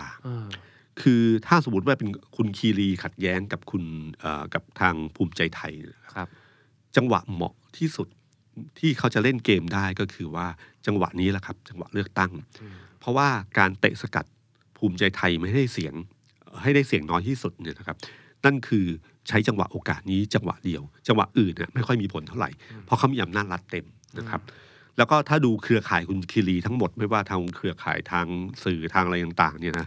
ไม่ธรรมดาครับงานนี้ โอ้โห ครับ เดือนที่แล้วเรายังวิเคราะห์ภูมิใจไทยยิ่งใหญ่อยู่แล้วนะครับ แหมตอนนี้วิกฤตมาแล้วคล้ายๆ กับก้าวไก่ อืม เรากำลังจัดรายการกันอยู่ว่าเขาทะเลาะกัน อืม จบรายการปกจะไม่เสร็จเลย ดีก็แต่ละ คือคือตอนนี้ผมอยากให้จับตาเอ่อชื่อคีรีกัญจนาภาที่ดีๆนะค ครั รั บบ เพราะว่าชื่อนี้น่าจะมีผลต่อการเลือกตั้งครั้งนี้ ไม่ใช่เพียงแค่ภูมิใจไทยอย่างเดียว น่าจะมีจุดอื่นๆด้วยนะครับครับ ครับไปที่ก้าวไก่อีกครั้งฮะ ครับ หวังว่าเขาคงจะไม่เปลี่ยนแปลงหลังจากที่เราพูดกันแล้ว คราวนี้คงไม่เปลี่ยนเพราะว่าล่าสุดก็เรียบร้อย คุณธนาธรอาจารย์ป๊อกเปยบุตร คุณช่ออ ม ก็ไปขึ้นเวทีปราศัยช่วย คุณทิมพิธาที่ขอนแก่น ครับ บรรยากาศก็ดีนะครับ อืม คนก็มาฟังกันพอสมควร แล้วก็เนื้อหาปลาใสก็ค่อนข้างที่จะชัดเจนว่าสนับสนุนทีมพิธาอย่างเต็มที่ ครับ แล้วก็มีประเด็นที่ผมอยากจะถามพี่ตุ้มก็ว่าเอ๊ะเนื้อหาทั้งที่อาจารย์ปิยบุตรพูด ทั้งที่คุณพิธาพูดเนี่ย อืม จริงๆเป็นเป้าหลักของเขาในการปราศัยเนี่ยคือพลเอกประวิตย อืม คือไปคือไปที่พลเอกประวิตยเลย ครับ พลเอกประยุทธ์เนี่ยรู้อยู่แล้วว่าแบบว่าใหญ่อยู่แล้ว อืม ไม่ต้องไม่ได้พูดเยอะ แต่คือพลเอกประวิตยเลยเกี่ยวข้องกับ เหมือนพยายามบอกคนเสื้อแดงให้รู้ว่านี่แหละคือ คนอยู่ ส่วน เบื้อง นึ่ หลัง หรือคนอยู่เบื้องหลัง หรือว่าส่วนสำคัญของเหตุการณ์วิกฤตการเมืองต่างๆ แล้วคนแบบนี้จะมาเป็นตัวกลางได้ยังไง อืม อะไรแบบนี้ครับต้องมองขนาดมองเรื่องนี้ยังไงอะ คือพลเอกประวิตยตอนนั้นคือรัฐมนตรีว่าการกระทรวงกลาโหม ครับ ใช่ไหมครับ ในช่วงการการ สลายการชุม ส นุม ลายการชุมนุมเมื่อเดือนพฤษภาปี ครับ 53 นะครับ ซึ่งครั้งนั้นก็ต้องยอมรับว่าการคนที่มีบทบาทในการในการบัญชาการทั้งหมดเนี่ยก็คือคุณสุเทพเทือกสุบรรณนะครับ แต่หน่วยงานที่เข้าไปปราบทั้งหมดสำคัญที่สุดคือทหารทหาร ครับ อยู่ภายใต้รัฐมนตรีคมนาเออรัฐมนตรีกลาโหม ครับ คือชื่อพลเอกประวิตยนะฮะมีพลเอกอนุพงศ์เป็นผบทบ ครับ พลเอกเอ่อประยุท พล ธ์ เอกประ เนี่ย ยุทธ์เป็นแม่ทัพภาคหนึ่ง แม่ทัพภาคหนึ่ง ครับ ซึ่งเป็นกองกำลังสำคัญที่สุดในการ จัดการครั้งนี้นะครั ครับ บ ซึ่งถามว่าทำไมถึงต้องพุ่งเป้าที่พลังประชารัฐ อืม เอ่อพักก้าวไกลเป็นพักที่ประกาศจุดยืนชัดเจนว่าถ้าจะร่วมรัฐบาลเนี่ยรัฐบาลชุดนั้นต้องไม่มีพักรวมไทยสร้างชาติ ครับ และพักพลังประชารัฐนะฮะ อ่า เอ่อในขณะเดียวกันก็มีข่าวลือมาว่าเพื่อไทยอ่ะมีโอกาสที่จะจับมือกับพลังประชารัฐได้ ครับ เพราะพลังประชารัฐเนี่ยมีเสียงสวด้วย อืม เพราะการที่คุณเอ่อคุณประยุทธ์กับคุณประวิทย์เนี่ยแตกกันเนี่ยเสียงสวก็แตกกันเหมือนกันคุณประวิทย์มีฐานเสียงสวกลุ่มหนึ่ง ครับ ที่เป็นกลุ่มที่พลเอกประวิทย์แต่งตั้งนะครับ ก็เอ่อการเตะสกัดพลังประชารัฐแบบนี้เนี่ยเหมือนกับเพื่อทำให้ฐานมวลชนของพรรคเพื่อไทยทั้งหลายเนี่ยนะครับ รู้ว่าคนคนนี้อยู่เบื้องหลังเหตุการณ์ครั้งนี้นะ ที่ทำให้เขาเจ็บแค้น ครับ ฉะนั้นถ้าเพื่อไทยไปจับมือพลังประชารัฐเมื่อไหร่ ก็เหมือนเหยียบย่ำหัวใจของคนเสื้อแดงนี่ อืม นี่พูดแบบ พูดแบบพรรคเก้าวไกลต้องการ ครับ ก็คือสิ่งเหล่านี้คือคือเพื่อที่เป็นเกมเตะสกัด อืม ว่าอย่าไปจับด้านนู้น เพราะถ้าจับด้านนู้นเมื่อไหร่เนี่ยมันเป็นเงื่อนไขที่บีบบังคับให้ก้าวไกลต้องไม่ร่วมรัฐบาล เพราะเขาประกาศไปแล้วนะฮะเอ่อผมว่าตรงเนี้ยเป็นจุดอันหนึ่งคือตอนนี้การเล่นเกมระหว่างก้าวไกลกับเพื่อไทยเนี่ยมันก็มีการเล่นเกมในลักษณะที่เป็นมิตรที่ต้องการแย่งคะแนนร่วมกันเนี่ย อ่า คือแย่งคะแนนที่เป็นฐานเดียวกัน ครับ แบบมิดเนี่ยมันก็มีมีลูกตีสกัดอะไรพวกนี้อยู่บ้างนะครับเออเหมือนกับที่คนตั้งคำถามว่าคุณจตพรที่ออกมาเนี่ยออกมาตั้งคำถามอยู่เรื่องเดียว ครับ ให้เพื่อไทยประกาศว่า ให้ชัดชัชัดชั ด ดจะรวมกับพลังประชารัฐไหม นั่นแหละครับคำถามนี้ก็คือว่าใครได้ประโยชน์ที่สุดจากคำถามนี้นะครับอาจจะเป็นคำตอบอะไรบางอย่าง ครับ ครับ เอ่อแต่ผมว่าการปราศัยของของก้าวไกลโดยที่มีคุณธนาธรปิยบุตรคุณช่อเนี่ย มันทำให้บรรยากาศการหาเสียงเนี่ยผมว่ามันคึกคักขึ้น อืม นะฮะ ครับ แล้วก็นี่ยังไม่รวมกับสสที่เป็นดาวสภาทั้งห อ่า ลายเนี่ย ยังไม่ค่อยไป ณวันนี้นะครับก้าวไกลเนี่ยมีมีทีมปราศัยที่ผมว่าทีมปราศัยที่ที่ไม่แพ้เพื่อไทย อืม เพียงแต่อย่างเดียวก็คือว่าการเล่าเออการพูดคุยหรือปราศัยกับชาวบ้านเนี่ย ครับ ภาษาที่จะสามารถสื่อกันเนี่ยนะครับ อืม อาจจะสู้เพื่อไทยไม่ได้ ใช่ พอไปอีสานเนี่ยเพื่อไทยมีทั้งนัทวุฒิมีทั้งสุทินคลังแสงนะครับ มีทั้งอดิศรเพียงเกตนะคว่าวรับ อีสานกันรัว ครับ เป็นลีลาใช้เหมือนกับเหมือนเขาไปร้องเพลงลูกทุ่งให้ชาวบ้านฟังนะครับๆอืม ฉะนันก้าวไกลตรงเนี้ยที่ยังหาคนคนนี้ไม่ได้ อืม ดังนั้นผมรู้สึกว่ามีข้อสังเกตอยู่ข้อหนึ่งว่า ครับ อืมเมื่อตอนที่ไปปราศัยที่ขอนแก่นเนี่ยมีครูใหญ่อัธพลบัวพัฒน์อะ ครับ คนนี้ถ้าใครติดตามเวทีของ การชุมนุมทา ข ง อง การเมือง ของกลุ่มราษฎร ใช่ ทั้งหลาย ครับ นะครับ ของเด็กนักศึกษาทั้งหลายเนี่ยนะครับ คนหนึ่งที่เป็นซูเปอร์สตาร์ในการปราศัย ครับ แล้วเรียกคนฟังได้เยอะที่สุดคือครูใหญ่ ซึ่งครูใหญ่เนี่ยเขามีอารมณ์ขันมุกต่างๆ ที่เขาใช้เนี่ยเป็นมุกมุกรุ่นใหม่ที่เข้าเข้าถึงคนจำนวนมากนะครับ แล้วก็มีอารมณ์ขันมีวิธีการเล่าเรื่องอะไรต่างๆเนี่ยเป็นนักปราศัยที่เก่งมากเป็นติวเตอร์เก่า อ่า ก่อนหน้านี้ครูใหญ่จะลงสมัครสสขอนแก่น ครับ เขตสอง ครับ นะฮะวางตัวเรียบร้อยแล้ว ครับ อยู่ดีๆพอวันที่ไปขอนแก่นเนี่ยเขาประกาศว่าเขาคงถอนตัว อืม เพราะว่าเนื่องจากว่า คดีเยอะ อ้างเรื่องคดีว่ามีมีคดีแล้วต้องขึ้นศาลเยอะต้องอะไรต่างๆเนี่ยไม่พร้อม แต่สุดท้ายเขาตบท้ายว่า สุดท้ายผมยังคงร่วมงานกับพรรคก้าวไกลต่อไป และจะต้องปรับบทบาทหลายอย่าง เพื่อให้ได้ใช้ความสามารถของผมเป็นแรงเสริม ที่จะช่วยส่งผู้สมัครของพรรคก้าวไกลโดยเฉพาะในภาคอีสานเข้าสู่สภาให้ได้มากที่สุด ถ้ามองแบบนี้เนี่ย ผมไม่แน่ใจนะครับ ถ้าพรรคก้าวไกลรู้ว่าจุดอ่อนเขาคืออะไร แล้วครูใหญ่จะเสริมจุดอ่อนเขาได้เนี่ย ครับ ครูใหญ่เหมาะกับการเป็นปาร์ตี้ลิสต์มากกว่าสสเขต เพราะปาร์ตี้ลิสต์เนี่ยสามารถหาเสียงได้ทุกจังหวัด ได้หมด ถ้าอยู่เขตเนี่ยมันต้องโฟกัสอยู่เขตมัน ครับ ขยับตัวยาก ใช่ นะฮะถ้าไปปาร์ตี้ลิสต์เนี่ยเขาสามารถช่วยได้ แล้วก็ผมว่าจะเป็นขุนพลปราศัยเป็นนัทวุฒิน้อยอะครับของก้าวไกลได้เลย ได้ นะครับ นะฮะ แต่ที่เด่นกว่านัทวุฒิในโดยเฉพราะการหาเสียงในภาคอีสานคือเขาพูดอีสานได้ อืม มันจะเริ่มใกล้ขึ้นกับคนมากขึ้น แล้ว ครับ มุกตลก มุกอารมณ์ขันเนยฮะซึ่งก้าวไกลไม่ค่อยมีตรงนี้เท่าไหร่ ใช่ นะครับ จะเป็นเครียดๆหน่อยบาง จริ ที งจั จะ ง เป็นห่วงว่า เอ๊ะชาวบ้านจะฟังรู้เรื่อง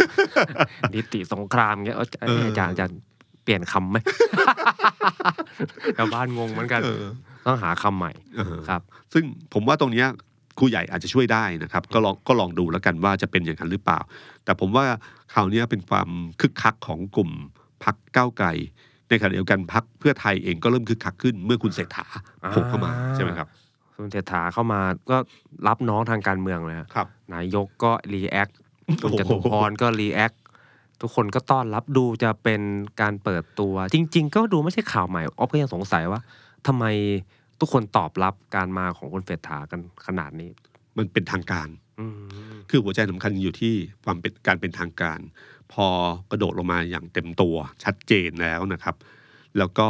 สังเกตไหมครับว่ามันมีสองมุมมุมหนึ่งเนี่ยคือมุมที่พูดไปเมื่อกี้คือการรับน้อง ครับ พลเอกประยุทธ์นี่รับน้องแรง ครับ รับน้องแบบแสดงให้เห็นเลยบอกว่าเฮ้ยประเทศชาตินะไม่ใช่ธุรกิจนะครับ อ่า แล้วก็ย้ำเรื่องธุรกิจครอบครัวอยู่ อืม ซึ่งอันเนี้ยธุรกิจครอบครัวเนี่ยโยงไปถึงกรณีของคุณทักษิณคุณลุงอิงนะค ครั รับบ ก็เล่นเล่นตีลูกระนาดไปเลย มีคนเดียวคือพลเอกประวิตยที่ออกมา ยินดีต้อนรับ อ่า นะ ท่านท่านเป็นโซ่ข้อกลางอะ ขึ้นพลเอกประวิตยเนี่ยสังเกตไหมครับ ถ้าแกเป็นเอ่อมวยจังหวะสองเนี่ยพลเอกประยุทธ์ออกอะไร ได้ออกที่หลังส วนทา อ่า แล้วออกสวนทางนะครับออกสวนทางทำอะไรที่พลเอกประยุทธ์ไม่ทำผมนี่คือเกมการตลาดของพลเอกประวิตย อืม นะฮะแล้วก็ขณะที่คุณจติพรก็เริ่มโผล่ขึ้นมา มีการพูดเรื่องตัวละคร ขู่เลยนะ อ่าเรื่องบ้านนะฮะบ้านขายคนจีน กับเรื่องเอ่อเรื่องตัวละครชื่อของเบ้งขึ้นมานะครับ แล้วก็ชุนคุณชูวิทย์ก็มาตามต่อมามาต่อเรื่องนี้อีกทีหนึ่งอีกด้านหนึ่งนอกจากเรื่องนี้แล้ว ผมสังเกตเห็นก็คือว่า คุณเศรษฐาวางเกมในเรื่องของการเปิดตัว ได้อย่างมีพลังมาก ครั ตรบงที่ว่าวันเดียว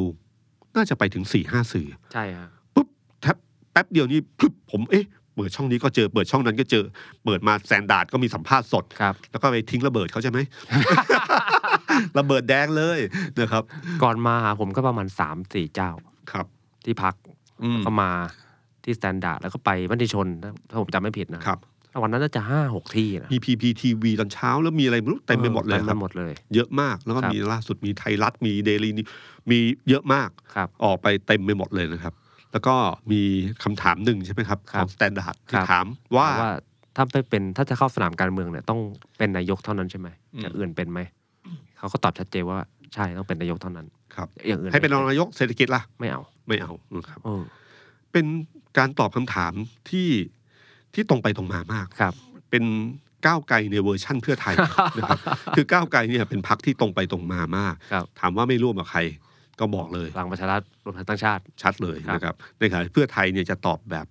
เอ๊ะ ผมจะเอาแลนด์สไลด์ก่อน อ่า โฟกัสอยู่แค่พักเดียว ไม่มีคิดถึงเรื่องอะไรเออจะพูดอยู่ประมาณ พ นี้ อ พูดจบปุ๊บ เอ๊ะเขาตอบเรายังนะ คือคืออันนี้เข้าใจได้นะครับว่าจังหวะการเมืองบางอย่าง มันก็พูดแล้วมันไม่ได้เป็นประโยชน์เท่าไหร่ ครับ นะครับ แต่คุณเศรษฐาคุณเศรษฐาเนี่ยเป็นคนตรงไปตรงมาอยู่แล้ว ถ้าใครเคยสัมผัสเขาหรือคุยกับเขาเนี่ยเขาจะเป็นคนพูดตรงนะฮะไม่ค่อยอ้อมค้อม ไม่ค่อยใช้ภาษาที่ให้ต้องคิดต่อ ครับ ชัดเจนเลย ครับ นะครับคราวนี้ก็เหมือนกันแต่คราวนี้ชัดเจนไปนิดนึง ครับ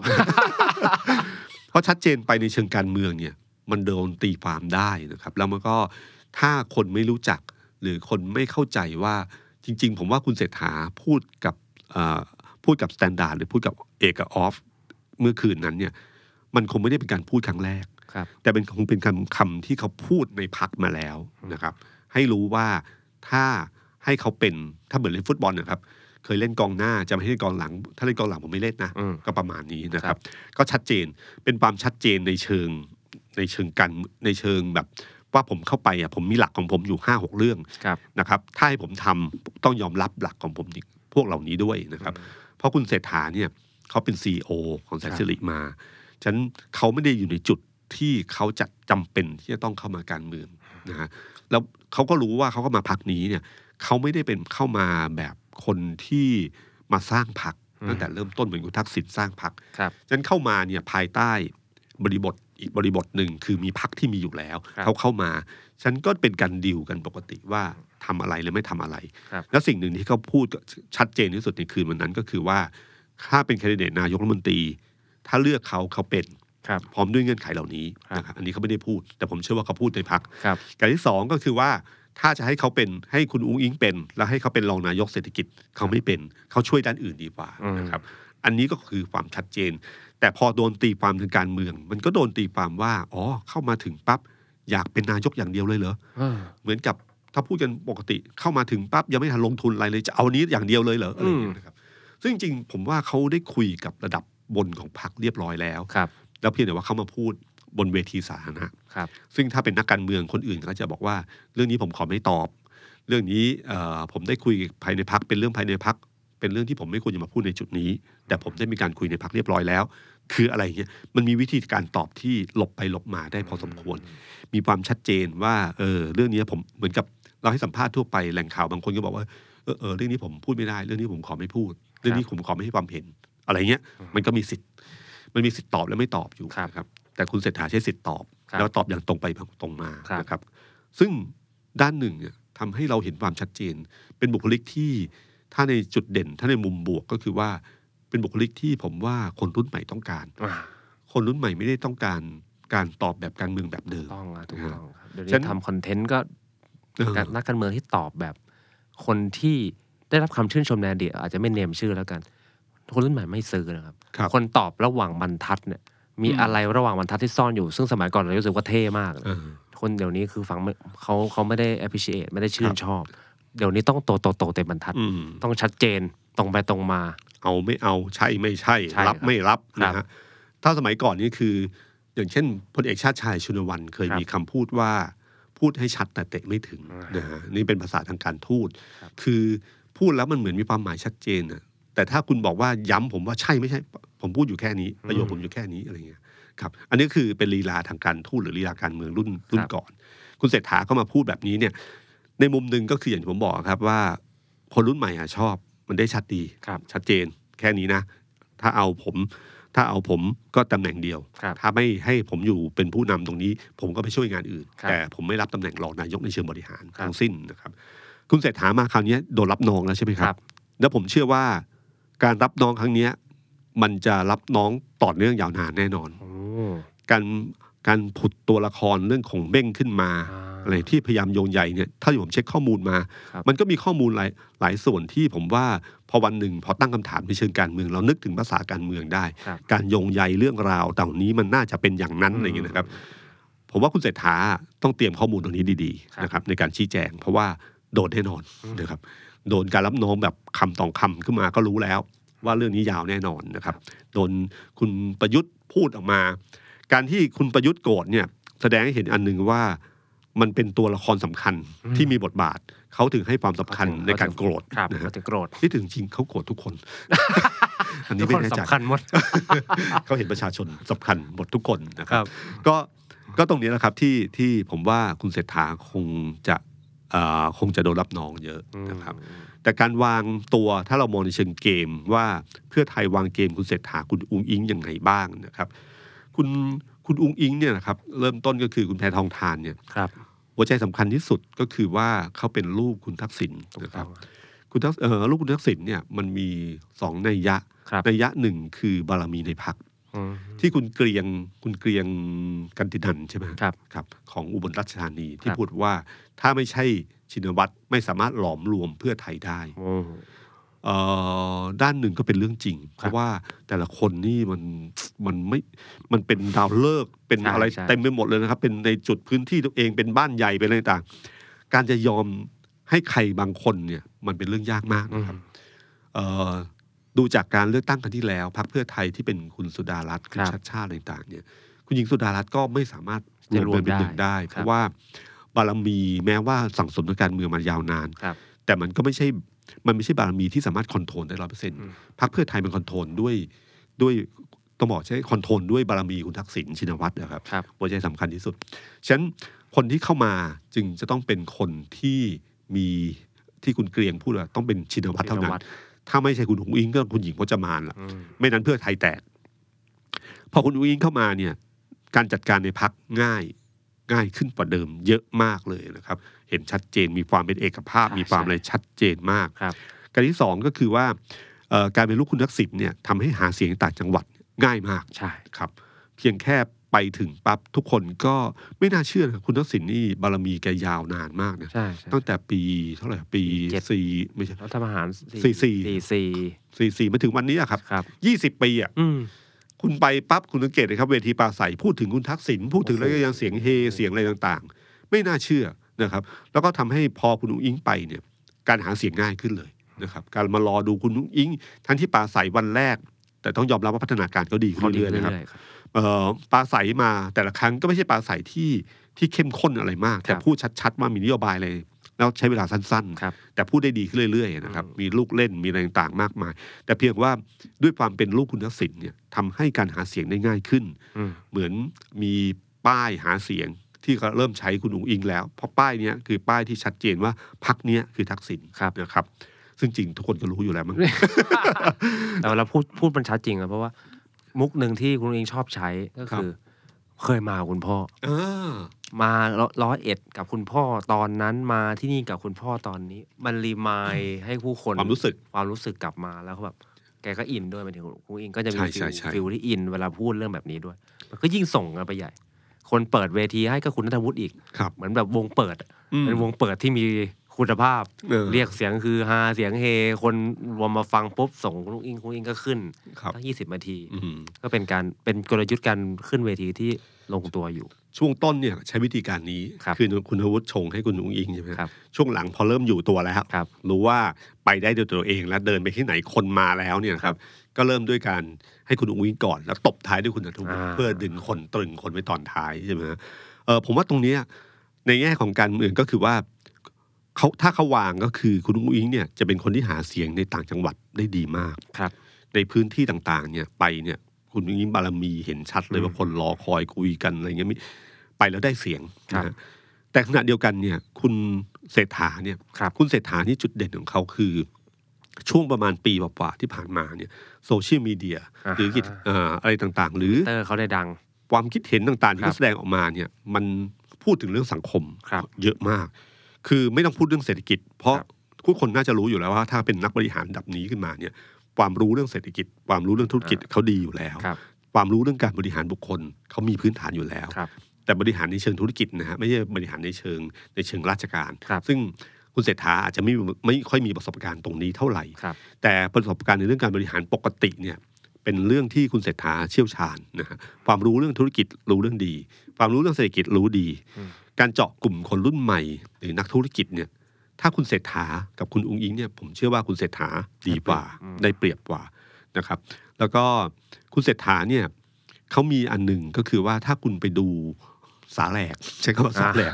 คือว่าเขาเป็นลูกไทย Family tree เป็นอะไรต่าง ครั ๆ บ เนี่ยนะครับก็ทำธุรกิจเกี่ยวเนื่องกับใครอะไรบ้างเนี่ยเขาเป็นกลุ่มฐานกลุ่มแหมใช้คำถ้าใช้คำของ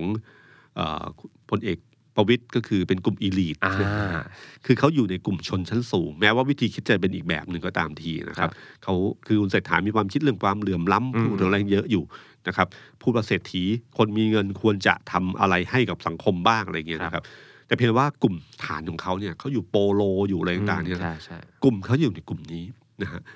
สังเกตไหมครับเขาเวลาพูดถึงวุฒิสมาชิก ครับ สวเสียงที่เขาพูดไม่เหมือนคุณทัฐวุฒิ อ่า ไม่เหมือนคุณอุ้งอิง ไม่ได้ ะคชรับ นนะฮะ ไม่ชนนะครับ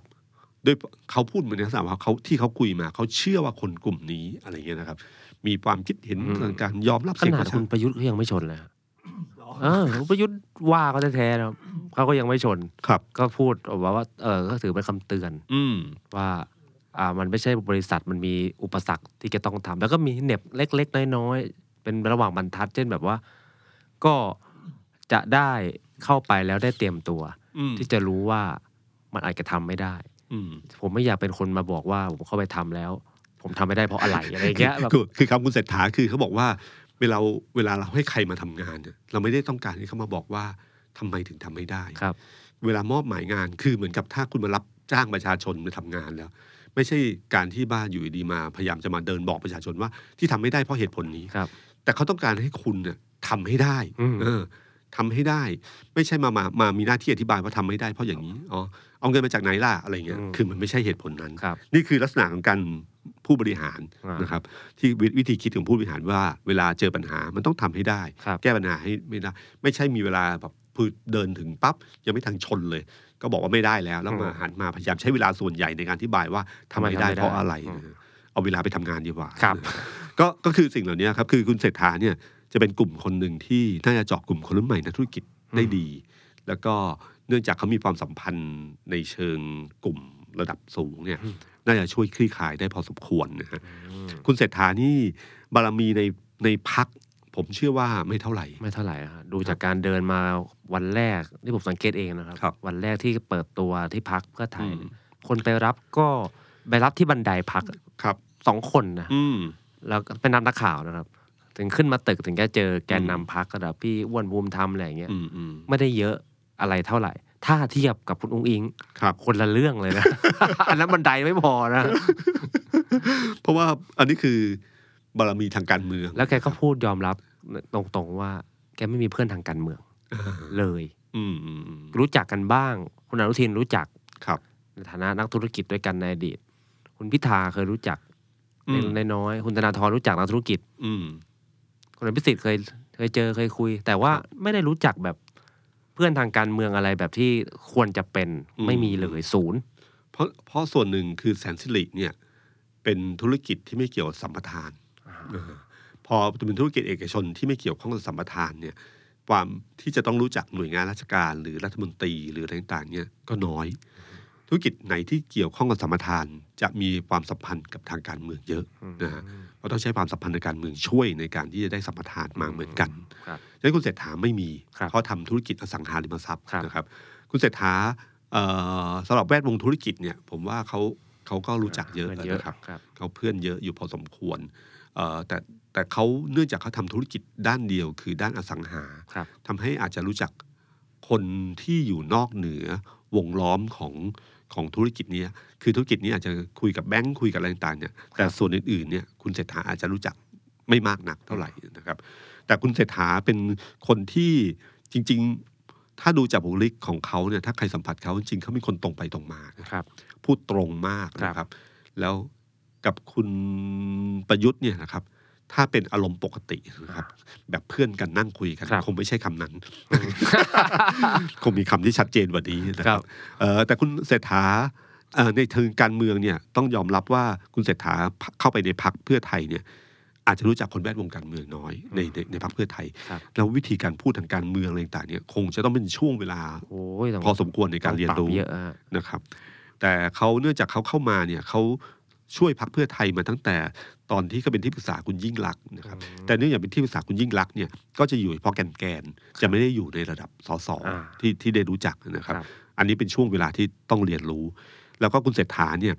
คงจะเริ่มเดินสายหาเสียงนะครับ วันนี้ไปคลองเตยอะ ของเตยแล้วใช่ไหมครับ ครับนั่งผมนั่งดูไลฟ์อยู่แต่ยังไม่ค่อยเห็นแกพูด แต่ว่าเคยถามคุณเศรษฐาว่า มีอะไรที่ต้องปรับปรุงตัวเองไหมว่าสนามการเมือง อืม แกก็บอกมาอันหนึ่งที่แกต้องรีบปรับเลยคือการพูดภาษาอังกฤษเยอะไปหน่อย ซึ่งบอกเออใช่เหมือนกัน คือแกจะติดพูดภาษาอังกฤษแล้วแกก็จะนึกคำภาษาไทยอยู่นิดนึง อืม เวลาที่จะใช้คำภาษาไทยเนี้ยมันใช้ว่าอะไร อื นะ มอืม เพราะว่าการคุยธุรกิจหรือคุยเป็นเวทีเสวนาที่เป็นวงธุรกิจเนี่ อื ย มอืม ส่วนใหญ่พูดภาษาอังกฤษ อืม ทับศัพท์ อืม มันนึกง่ายกว่า ครับ อันนี้เป็นปัญหาที่แกแก้อยู่แกบอก แต่จริง ๆ นะครับ ถ้าดูจริงๆเนี่ยคุณทักษิณพูดภาษาอังกฤษเยอะนะ อ่า คุณทักทักษิณไม่ใช่พูดภาษาไทยแบบทั้งหมดนะครับ ครับ มีทับศัพท์ภาษาอังกฤษเยอะ ครับ ทับศัพท์เรื่องบริหาร อ่า ทับศัพท์เรื่องอะไรต่างเนี่ย ครับ ไม่น้อยทีเดียวนะครับ แต่เพียงว่าอาจจะเป็นเอ่อวิธีการพูดของคุณทักษิณนะซึ่งซึ่งต้องบอกว่าวิธีพูดของคุณทักษิณวันนี้กับวันแรกคนละเรื่องนะครับ อืม อ่าไม่เหมือนกันนะครับ วันแรกก็อีกแบบหนึ่งนะครับ ก็ตะกุกตะกักเหมือนกันนะครับ อืม ซึ่งคุณเศรษฐาผมคิดว่าคงปรับได้ไม่ยาก อ่า เพราะลงสนามไปเรื่อยๆเนี่ยคงเรียนรู้ได้เรื่อยๆนะครับ แล้วก็วันนี้ไปไปที่ค ค ลอลอง ง เต เต ย ยครับ เดี๋ยวสักพักหนึ่งเขาก็จะไปเริ่มจะไปต่างจังหวัด ใช่ใช่ การไปต่างจังหวัดของเขาน่าสนใจอันหนึ่งครับ คือปลาใสมันเสาร์อาทิตย์ไปตั้งแต่วันศุกร์เขาจะไปลงพื้นที่ก่อน เพื่อไปคุยกับชาวบ้านก่อน อืม วิธีการนี้ผมเคยเห็นคุณชัดชาติเคยใช้ ใช่ เมื่อตอนที่เวลาเขาจะไปพูดเพียงแค่อภิปรายเฉยๆที่ไหนเนี่ยเขาจะไปล่วงหน้าหนึ่งวัน ครับ ไปคุยกับชาวบ้านไปปุ๊บ แล้วเอาหยิบบางประเด็นเนี่ยไปพูดบนเวทีนะครับอันนี้เป็นศิลปะของคุณชัดชาติในอดีตในการอภิปราย ซึ่งไปแบบเนี้ยมันจะได้ผลมากกว่าที่คุณคุณอุ้งอิงไม่จำเป็น เพราะคุณอุ้งอิงเนี่ยต้องบอกว่ามีบารมีอยู่แล้ว ครับ คนรู้จักอยู่แล้ว ครับ นะฮะคุณอุ้งอิงไปต่างจังหวัดเนี่ยน่าจะหาเสียงได้เสียงมากกว่าคุณเศรษฐา ครับ คุณเศรษฐาไปเนี่ยคงคล้ายๆ กับตอนเมื่อเลือกตั้งครั้งที่แล้วค ครั รับ บ ที่คุณชัดชาติกับคุณ สุดารัตน์ คุณสุดารัตน์คุณหญิงสุดารัตน์เนี่ยครับเอ่อคุณหญิงหน่อยเนี่ยไปต่างจังหวัดนี่กลม โอ้ย กลืน คน มาก รู้จักมากนะ คนรู้จักคนกอดเข้ามาอะไรต่างอันเนี้ยคือบุคลิกของแบบที่เป็นนักการเมืองมายาวนาน เออ คุณชัดชาติที่มีถ้าถ้าอยู่กรุงเทพแล้วมีคนยืนเข้าแถวรอถ่ายรูปเป็นชั่วโมงชั่วโมง ครับ ไปต่างจังหวัดนี่เขินๆเลยนะ เขินนะ ลำก็เขินเขิน ผมก็ยังงงว่าอะไรเป็นแม่เหล็กที่ทำให้อย่างคุณหญิงตุลารัตน์เนี่ยผมเคยเดินตาม ครับ แกหาเสียงเฮ้ยอะไรเป็นแม่เหล็กให้ชาวบ้านวิ่งมากอดแกวะ เออ คือมันอะไรถึงทำให้คนวิ่งมากอดกันทั้ง ครับ ที่อาจจะไม่ได้เจอกันบ่อยเท่าไหร่หรอก อืม ผมก็เชื่ออย่างนั้นนะก็สามารถที่จะทำให้เปิดใจกอดกันได้ แต่ถ้าเป็นบุคลิกอย่างคุณชาติชาติเนี่ยมันจะไม่มี อืม แบบนั้นในกรุงเทพอ่ะกรุงเทพไม่วิ่งไปกอดแล้วกันเมือง ใช่ใช่ใช่ ครับ ครับคุณอันนี้คงคล้ายๆกันคุณเศรษฐาไปช่วงต้นๆก็คงคล้ายๆกับคุณชัดชาติเนะครับ คือหนึ่งรู้จักหรือเปล่าอะไรเงี้ย อืม คือคือถ้าเพื่อไทยยกเว้นเพื่อไทยจะเล่นมุกว่าชาคริตมาเลย เพราะว่าเอ่อหน้าตาคล้ายๆอะไรเงี้ยก็เล่นมุกเพื่อให้เกิดการเชื่อมโยงอะไรเงี้ยก็ได้นะครับ แต่เพียงแต่ว่าถ้าคุณเศรษฐาไปเนี่ยผมคิดว่าช่วงต้นๆเนี่ยคงเป็นช่วงกระบวนการเรียนรู้ อืม หนึ่งเขาได้รู้จักต่างจังหวัดดีขึ้น เพ ครั ราะ บ คุณเศรษฐาเองผมเชื่อว่าสัมผัสชนบทเนี่ยน้อยมาก ครับ ซึ่งคุณเศรษฐาก็ยอมรับว่าเขาเป็นคนกรุงเทพ ครับ อยู่กรุงเทพมาตลอดอยู่นี่ตลอดเลยนะครับ ต้องมาอยู่ต่างจังหวัดนะแล้วก็พอไปต่างจังหวัดเนี่ยเขาสัมผัสชนบทจะได้เริ่มเข้าใจต่างๆ มากขึ้น คงใช้เวลาพักหนึ่ง ครับ คุณทักษิณเนี่ยต่างจากคุณเศรษฐาตรงที่เข้ามาจากเป็นคนคน คน เชียงใหม่ ต่างจังหวัด เป็นคนต่างจังหวัดมานาน ครับ อยู่กับอยู่สันกำแพงอยู่ อ่า ชั้นชีวิตเขาเคยเรียนรู้ไอ้สิ่งเหล่านี้มาก่อนนะค ครั รับบ แล้วจนมาทำธุรกิจเริ่มต้นเนี่ยเนื่องจากตระกูลเขาไม่ใช่ตระกูลใหญ่โตในกรุงเทพ เริ่มต้นก็แบบทำธุรกิจขายผ้าไหมทำอะไรต่าง ก็ทำมาจากล่างขึ้นบนนะค ครั รับ บ ซึ่งคุณเศรษฐาอาจจะไม่ใช่ ก็เป็นช่วงกระบวนการเรียนรู้ช่วงหนึ่งนะครับ ซึ่งผมว่าเอ่อคุณเศรษฐาเนี่ยคงในแง่ของการวางสองคนสองคนถ้าเรามองว่าพรีเซนเตอร์คนนี้สมมติว่าเป็นสินค้านะครับ ครับ พรีเซนเตอร์คนนี้เจาะกลุ่มเป้าหมายไหนพรีเซนเตอร์คนนี้เจาะกลุ่มเป้าหมายไหน ครับ คุณลุงอิงเจาะกลุ่มทางจังหวัด อืม อ่าฐานเสียงชาวบ้านทั่วๆไป คุณอุ๊งอิงไปตรงเนี้ย อ่า ได้นะครับ คุณเศรษฐาเจาะกลุ่มบ คน นเมือง คนเมือง ครับ ครับ แล้วก็กลุ่มบนหน่อย กลุ่ม อืม ธุรกิจเวลาไปไปพูดบน อ่า เวทีไปหาเสียงเลือกตั้ง ใช่ เอ่อถ้าเป็นเรื่องธุรกิจเมื่อไหร่ปล่อยคุณเศรษฐาไป ๆอ่า ชนกับใครได้เปรียบหมด ครับ นะครับ ถ้าเป็นเวทีเอ่อทั่ว ๆ ไปคุณอุ๊งอิงได้นะครับ ก็ตรงนี้อยู่ที่การเจาะกลุ่มเป้าหมาย ซึ่งการมีสองคนเนี่ยก็ช่วยได้เยอะ ครับ ที่น่าสนใจอยู่อันหนึ่งก็คือว่า ครับ ที่ผมเคยเล่าว่าคุณนัทวุฒิเนี่ยเวลาไปปราศัยหาเสียง ครับ นเวทีทั้งหลายเนี่ยเขาจะมีมุกอันหนึ่งใช่ไหมครับ ครับ ว่านายกคนต่อไปเป็นใครอ่ะ อืม อ่า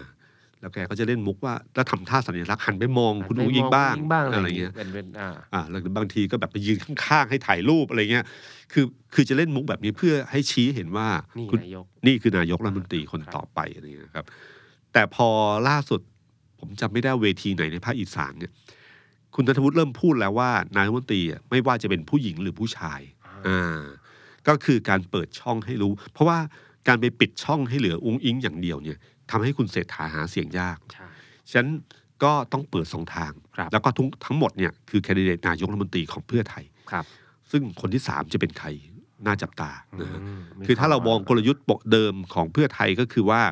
วางคนคนหนึ่งเนี่ยเจาะกลุ่มแมส อ่ากลุ่มแมส ครั้งที่แล้วก็คือคุณหญิงสุดารัตน์ ครับ กลุ่มหนึ่งเจาะกลุ่มบ คน นเมืองคน คนเมือง คนหนุ่มสาว ครับ อคุณชาติชาติ อันนี้ก็คือ อันนี้ก็คุ เศรษณเศรษ ฐา ฐา คนที่สามของเขาครั้งที่ก่อน ครั้งก่อนคือ ณชัยเกษม ชัยเกษม นิติสิริ ครับ ซึ่งเป็นนักกฎหมาย ครับ นะครับคราวนี้ไม่แน่ใจว่าจะเป็นใครนะครับ ข่าว ว่า หม เขา อชนน่านก็ไม่แน่ใจว่าใช่หรือยัง ผมเชื่อว่าถ้าไม่ใช่เป็นนักการเมืองเก่านะครับ ครับ ก็อาจจะเป็นหัวหน้าพักหรือไม่ก็อาจจะเป็นนักกฎหมายก็ได้ อ่า นะครับผมไม่รู้คุณชัยเกษมจะกลับมาอีกรอบหรือเปล่านะครับ แต่คนที่สามเนี่ยอาจจะไม่ได้หวังผลอะไรมากนะครับ แต่มีกันไว้เพื่อเวลาเพื่อไทยเนื่องจากเขาเขาโดนมันหนักหลายรอบ าอุบัติเห นะ ตุเขาเยอะ เขาก็ต้องวางไว้ทุกระดับนะค ครั รับบ เอ่อคนที่สามอาจจะเป็นคนหนึ่งที่ต้องวางไว้เพื่อบารมีในเรื่องอื่น อย่างเช่น คุณเกษมชัยเกษมที่วางไว้ครั้งก่อนเนี่ย คือบารมีในในเรื่องของกระบวนการยุติธรรมเขามี เพราะเขาเป็นอดีตในการสูงสุดมาก่อนนะฮะฉะนั้นผมไม่รู้ว่าเขาจะวางตัวใครเป็นคนอันดับสามอันนี้ต้องจับตากัน อืม แต่การวางตัวคุณอุ้งอิงกับคุณเศรษฐาเนี่ย มีคนหลายคนถามว่า เอ๊ะตกลงใครตัวจริงนะฮะ ครับ ถ้า ถ้าพี่ตุ้มไม่ตอบผมก็จะถามแล้วฮะ ไอ้ที่เราตั้งหัวข้อว่าใครคือตัวจริงเนี่ย ครับผม คือเราถามคนฟังนะ เอาเหรอฮะ เอา คือเราถามคนฟังให้คนฟังตอบเรา ไม่ครับ คือจริงๆ ผมว่าทั้งคู่นี่คือตัวจริงในแต่ละสถานการณ์ อืม การไม่ฟิกว่าใครเป็นตัวจริงร้อยเปอร์เซ็นแบบคนอีกคนหนึ่งไม่ใช่ เป็นตัวหลอกไม่ใช่ ผมเชื่อว่าเป็นตัวจริงในแต่ละสถานการณ์ ครับ สมมุติว่าถ้าเสียงเลือกตั้งถล่มทลาย นะถล่มทลาย ครับ ได้ได้แบบสามร้อยสองร้อยแปดสิบอะไรอย่างเงี้ยขึ้นมา ครับ เนี่ยแล้วก็รวมเสียงแล้วโดยที่ไม่แคร์เสียงวุฒิเท่าไหร่ ครับ แล้วเสียงมวลชนส่วนใหญ่ที่มามันคือเสียงที่มาจากต่างจังหวัดเยอะเนี่ย ครับ แล้วก็ต้องบริหารภายในพักให้ดี อาจจะเป็นอุงอิงนะฮะอาจจะเป็นคุณอุงอิงนะครับ เพราะว่าการคอนโทรลเสียงจำนวนมากๆเนี่ยบางทีบางทีเนี่ยคุณอุงอิงเนี่ยมีบารมีทางการเมืองอยู่นะครับ แล้วก็เพราะทุกทุกคนในพักรู้ว่าพ่อเขาชื่ออะไร ครับ นะครับ แล้วก็เอ่อบางทีถ้าสมมติเสียงเยอะพอเนี่ยพอไม่ต้องการเสียงจากสวเนี่ยภารกิจใหญ่อาจจะอาจจะจำเป็นที่ต้องใช้คุณอุงอิงนะครับ แต่ขณะเดียวกันถ้าเสียงได้มาพอสมควร ครับ พอสมควรผมไม่รู้ว่าหมายถึง 220 240 หรือ 250 พอดีอะไรเงี้ย ครับ แต่ต้องการเสียเสียงสวด้วย หรือต้องการลดความขัดแย้งลดเสียงต้าน อาจจะเป็นเกมนี้อาจจะเศรษฐาจะเหมาะสม เพราะการที่วางคุณเศรษฐาไปเนี่ยเสียงต้านในฐานะของตระกูลชินวัตรเนี่ยมันน้อยลง ครับ อ่าการสืบทอดของครอบครัวของนามสกุล อืม มันก็เบาลง ครับ สว คุณเศรษฐาไม่ใช่บุคลิกของคนที่ชนกับสว ใช่ใช่ไม่เคยชนเลย เขาอาจจะดึงเสียงสวให้เข้าสามารถที่จะอ้างเหตุผลว่าเคารพเสียงส่วนใหญ่ด้วยการยกมือโหวตให้คุณเศรษฐาได้ ไม่เช่นนั้นเขาอาจจะอ้างเหตุว่าเขาไม่ต้องการเอ่อเขาใช้ใช้งดออกเสียงเพื่อที่ว่าไม่แสดงว่าคัดค้านกับเสียงส่วนใหญ่ของสสเอ่อของประชาชน ครับ แต่งดออกเสียง แต่งดออกเสียงจริง ๆ มันคือการ ก็ทิ้งไปเลย เอ่อทิ้งไป เพราะว่าเสียงต้องได้สามเจ็ด ร้อย หก เจ็ดสิบหก ครับ ครับ ฉะนั้นถ้าเสียงจำนวนของของเพื่อไทยไม่ได้แลนด์สไลด์ และยังต้องการพึ่งพา สวอยู่ พรรคอื่น ๆ และสวด้วย ครับ บางทีอาจจะเป็นคุณเศรษฐานะครับ อืม อืม เพราะฉะนั้นเป็นตัวจริงในแต่ละสถา สถาน น กา การ ร ณ์ ณ์อยู่ที่ตัวเลขหลังการเลือกตั้ง และบรรยากาศการเมืองในช่วงเวลานั้น อืม นะฮะคือถ้าถ้าคุณหนุ่งยิ่งโดนต่อต่อต้านเยอะ โดนคัดค้านเยอะ แล้วมีโอกาสจะมีปัญหาเยอะ ครับ นะครับ ก็สงวนตัวไว้ก่อนได้ ปล่อยคุณเศรษฐาได้ และให้คุณเศรษฐาใช้ในเชิงบริหารจัดการ ครับ คุณเศรษฐาก็เข้าไปถึงเนี่ยต้องยอมรับว่าคนสองคนเนี้ยประสบการณ์ในเชิงบริหารเนี่ยคุณเศรษฐาเหนือกว่า ครับ นะครับ แต่โอเคบริหารในฐานะของนายกรัฐมนตรีที่จะต้องเป็นเรื่องบริหารทั้งการเมือง และบริหารงานในในฐานะของรัฐบาลด้วยเนี่ยมันต้องใช้บารมีเยอะ ต้องใช้วิธีการเยอะ ครับ คุณเศรษฐาจะมีความถนัดในเชิงบริหาร ในเชิงเข้าใจเรื่องเศรษฐกิจเข้าใจเรื่องต่างๆเนี่ยดีกว่า แต่ถ้าบริหารการเมืองคุณอูอิงดีกว่า อืม เพราะคุณอุงอิงพูดอะไรแล้วคนในพักฟัง อ่าม มากกว่านะครับยกเว้นเขาแยกบทบาทที่ชัดเจนว่า ถ้าให้คุณเศรษฐาเป็นนายก ครับ ปุ๊บคนที่จะดูแลภายในพักก็คือคุณอุงอิง อุ๊งอิ๊ง ดูแลเสียงในพักจัดการพวกนี้ให้เรื่องทุกอย่างก็จะดำเนินไปได้นะครับ ทั้งหมดอยู่ที่เสียงอยู่ที่บรรยากาศณเวลานั้นครับ ตบ พรรคเพื่อไทย ชัดเจน ตอบชัดเจนอยู่ว่า ครับเจน ครับ ชัดเจนว่าเป็นตัวจริงทุกค น เพราะจริงผมว่า ผมเชื่อว่าณวันนี้พักเพื่อไทยนะฮะก็ยังไม่เคาะร้อยเปอร์เซ็นต์ ครับ นะครับ เพราะว่าเขามีสองตัวไว้ใช้ แต่ถามว่าเขาจะมีใจที่อยากให้ว่า เออ ถ้าเป็นถ้าในใจแล้วอยากให้คนนี้นะ อ่า แต่เพียงว่าทั้งหมดเนี่ยไม่มีการฟันธงร้อยเปอร์เซ็นต์นะฮะในฐานะพักใหญ่ที่ที่ต้องเลี้ยงตัวเนี่ยเข้าใจได้ว่าทำไมตอบบางอย่างต้องคลุมเครือบ้างนะครับเพราะเกมหลังจากเลือกตั้งเนี่ยเราไม่รู้ว่ามันจะเกิดอะไรขึ้นบ้างนะครับ แล้วก็อย่าลืมว่าจริง ๆ เนี่ยพักเพื่อไทยเนี่ยเป็นพักที่ที่มีระบบบัญชีรายชื่อหลายบัญชีนะฮะคือมีปาร์ตี้ลิสปกติ แล้วเขามีบัญชีสองบัญชีสามอีกนะ อ๋อเหรอฮะ บัญชีพวกนั้นคือบัญชีที่บางคนก็คือเป็นบัญชีที่จะเป็นรัฐมนตรีเลย บางคนก็คือเป็นบัญชีที่ที่หมายถึงจะเป็นกรรมการต่างๆ เลขารัฐมนตรีเป็นอะไรต่างๆเนี่ยสามารถอยู่ในบัญชีนี้ได้ เพราะบางทีการเป็นสสกับเป็นเลขารัฐมนตรี ผมว่าสสหลายคนอยากเป็นเลขารัฐมนตรีมากกว่านะครับ ก็เนี่ยครับเขาเขามีระบบบัญชีรายชื่อหลายบัญชีมากนะครับ แล้วก็ระบบเก่าเขาคือปฏิริษเนี่ยถ้าเป็นรัฐมนตรีต้องลาออก อ่าใช่ เพื่อรักษาเสียงในสภา ครับ ครั้งนี้ถ้าเป็นแบบนั้นปั๊บเนี่ยบัญชีรายชื่อท้ายๆ อาจจะเลื่อนขึ้นมาได้นะครับนั่นนี่คือเป็นเกมการบริหารความรู้สึกภายในพักนะครับ แต่ทั้งหมดของของทั้งหมดเนี่ยนะครับคือของพักเพื่อไทยก้าวไกลเลยต่างที่เราพูดมาทั้งหมดเนี่ยมีเรื่องหนึ่งที่ผมว่าหลายคนพูดว่าเตือนไว้นะครับ เพราะว่าไอ้ที่คิดว่าจะแลนด์สไลด์ระวังยุบพักนะ เออเออเอ เอ อ อ แล้วมีคนไปยื่นยุบพักแล้วนะฮะ อืม คดีว่าพักเพื่อไทยเนี่ยใช้คุณนัทวุฒิใส่เกลือ ซึ่งไม่ใช่ทุ สมาอาเป็นคนที่ถูกตัดสิทธิ์ทางการเมืองไปช่วยหาเสียง ซึ่งถ้ากรณีแบบนี้สมมุติถูกยุบพักด้วยข้อหาข้อร้องเรียนแบบนี้เนี่ยพักที่จะโดนไปด้วยก็น่าจะต้องเป็นพักก้าวไกล ครับ เพราะคุณธนาธรคุณปิยบุตรคุณช่ออ ม ก็ถูกตัดสิทธิ์การเมืองเหมือนกัน แต่ผมฟังอาจารย์ปิยบุตรปราศัยบนเวทีที่ขอนแก่นน่ะ ครับ แกก็นักกฎหมายนะแกก็ยกข้อกฎหมายมาว่า เออกกตเนี่ยกฎก็เขียนไว้ชัดเจนว่าพักการเมืองเนี่ยสามารถใช้ผู้มีสิทธิ์เลือกตั้ง มาเป็นผู้ช่วยหาเสียงได้ อืม เพราะฉะนั้นเนี่ยเขาพักก้าวไกลสามารถแต่งตั้งตัวเขา เพอเขายังมี เพราะ สิทธิ์ เพราะเขามีสิทธิ์เลือกตั้งอยู่ ครับ แม้ไม่มีสิทธิ์เป็นสมาชิกพรรคก้าวไกล อืม แต่เขามีสิทธิ์ที่จะไปกาบัตรเลือกตั้ง เขาย่อมมีสิทธิ์ที่จะเป็นผู้ช่วยหาเสียงของพรรคก้าวไกลได้ ครับ ครับ ซึ่งคุณนัทวุฒิเคยบอกว่าเขากับทางคุณธนาธรคุณปิยบุตรไม่เหมือนกัน ครับ เขาเนี่ยโดนตัดสิทธิ์ในฐานะที่ว่าจำคุกโดนจำคุกมาก่อน ครับ แต่คุณธนาธรสองคนเนี้ยโดนในฐานะยุบพัก อ่าน นะครับ แต่สิทธิ์ในการผู้ช่วยหาเสียงอะจริงๆอะทั้งคู่เหมือนกัน เพราะว่าเขายังเป็นคนที่มีสิทธิ์เลือกตั้ง ครับ แต่ที่ผมกลัวที่สุดคือว่า จานปิยบุตรตอนยุบพักอนาคต นี่ ใหม่เขาเชื่อว่าไม่ไม่ไม่โดนยุบเหมือนกันใช่ไหม กา ครับ ข้อกฎหมายเรียบร้อยนั ค ก รับ ข่าวก็พยายามถามอย่าง ครับ อย่างเข้มข้น ที่น่ากลัวก็คือว่ากฎหมายของจานปิยบุตรเนี่ยเป็นฉบับเดียวกับสารรัฐธรรมนูญห รือเปล่า อันนี้ไม่แน่ใจนะครับครับคุณแต่อาจารย์ปิยบุตรอะต้องผมว่าเข้าใจได้ว่าอะไรก็เกิดขึ้นได้ อืม ในเมืองไทย ครับ ประวัติศาสตร์การเมืองบอกเลยบอกมาแล้วนะค ครั รับบ ว่าทุกอย่างนะมีโอกาส เกิดขึ้นได้ เป็นไปได้ทั้งหมดนะครับ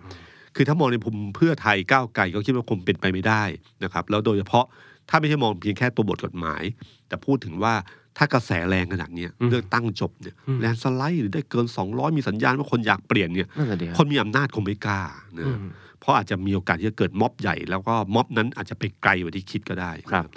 แต่ถ้ามองจากประวัติศาสตร์นะครับมองจากอีกมุมหนึ่งของคนที่มีอำนาจเขาจะไม่ได้มองแบบนี้ก็ได้นะครับ ครับ อย่าลืมนะครับเขายุบพักมาหลายแล้วหลายครั้งมากนะครับ ครับ ไทยรักไทยก็โดนยุบ ครับ แต่ไทยรักไทยอ่ะโดนยุบตอนหมดอำนาจแล้ว ครับ นะผลออกมาเป็นไงปะก็ไม่เป็นไร พลังประชาชน ยุบตอนเป็นรัฐบาลนะครับ อืม อยู่นะครับ แต่ตอนนั้นมีม็อบอยู่นะครับ แล้วก็พลังประชาชนเริ่มมีความขัดแย้งภายในที่กลุ่มคุณเนวินที่ไม่พอใจนะฮะแต่ช่วงนั้นเนี่ยมีม็อบยึดทำเนียบอยู่ คือมีม็อบอยู่ แต่พลังประชาชนยังมีอำนาจอยู่นะครับอำนาจรัฐอยู่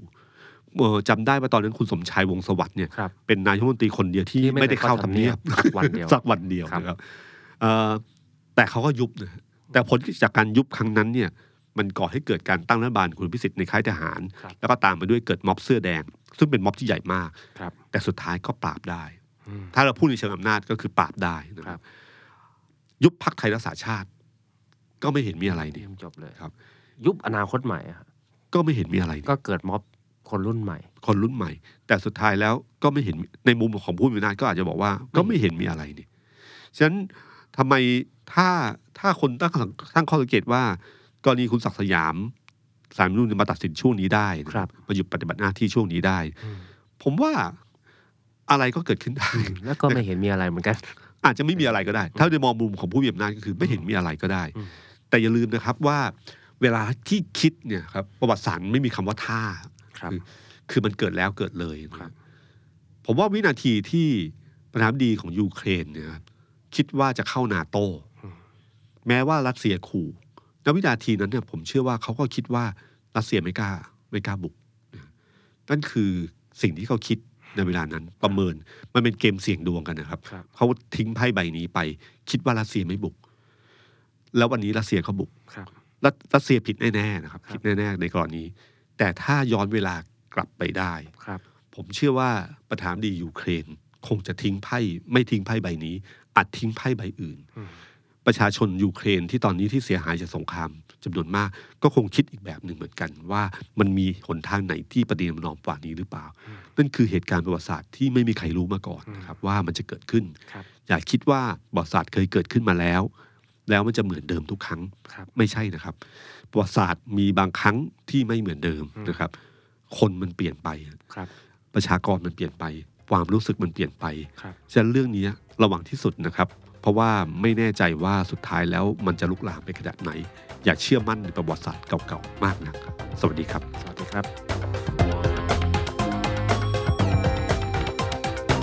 The Standard Podcast เปิดหูเปิดตา เปิดใจ เปิดโลก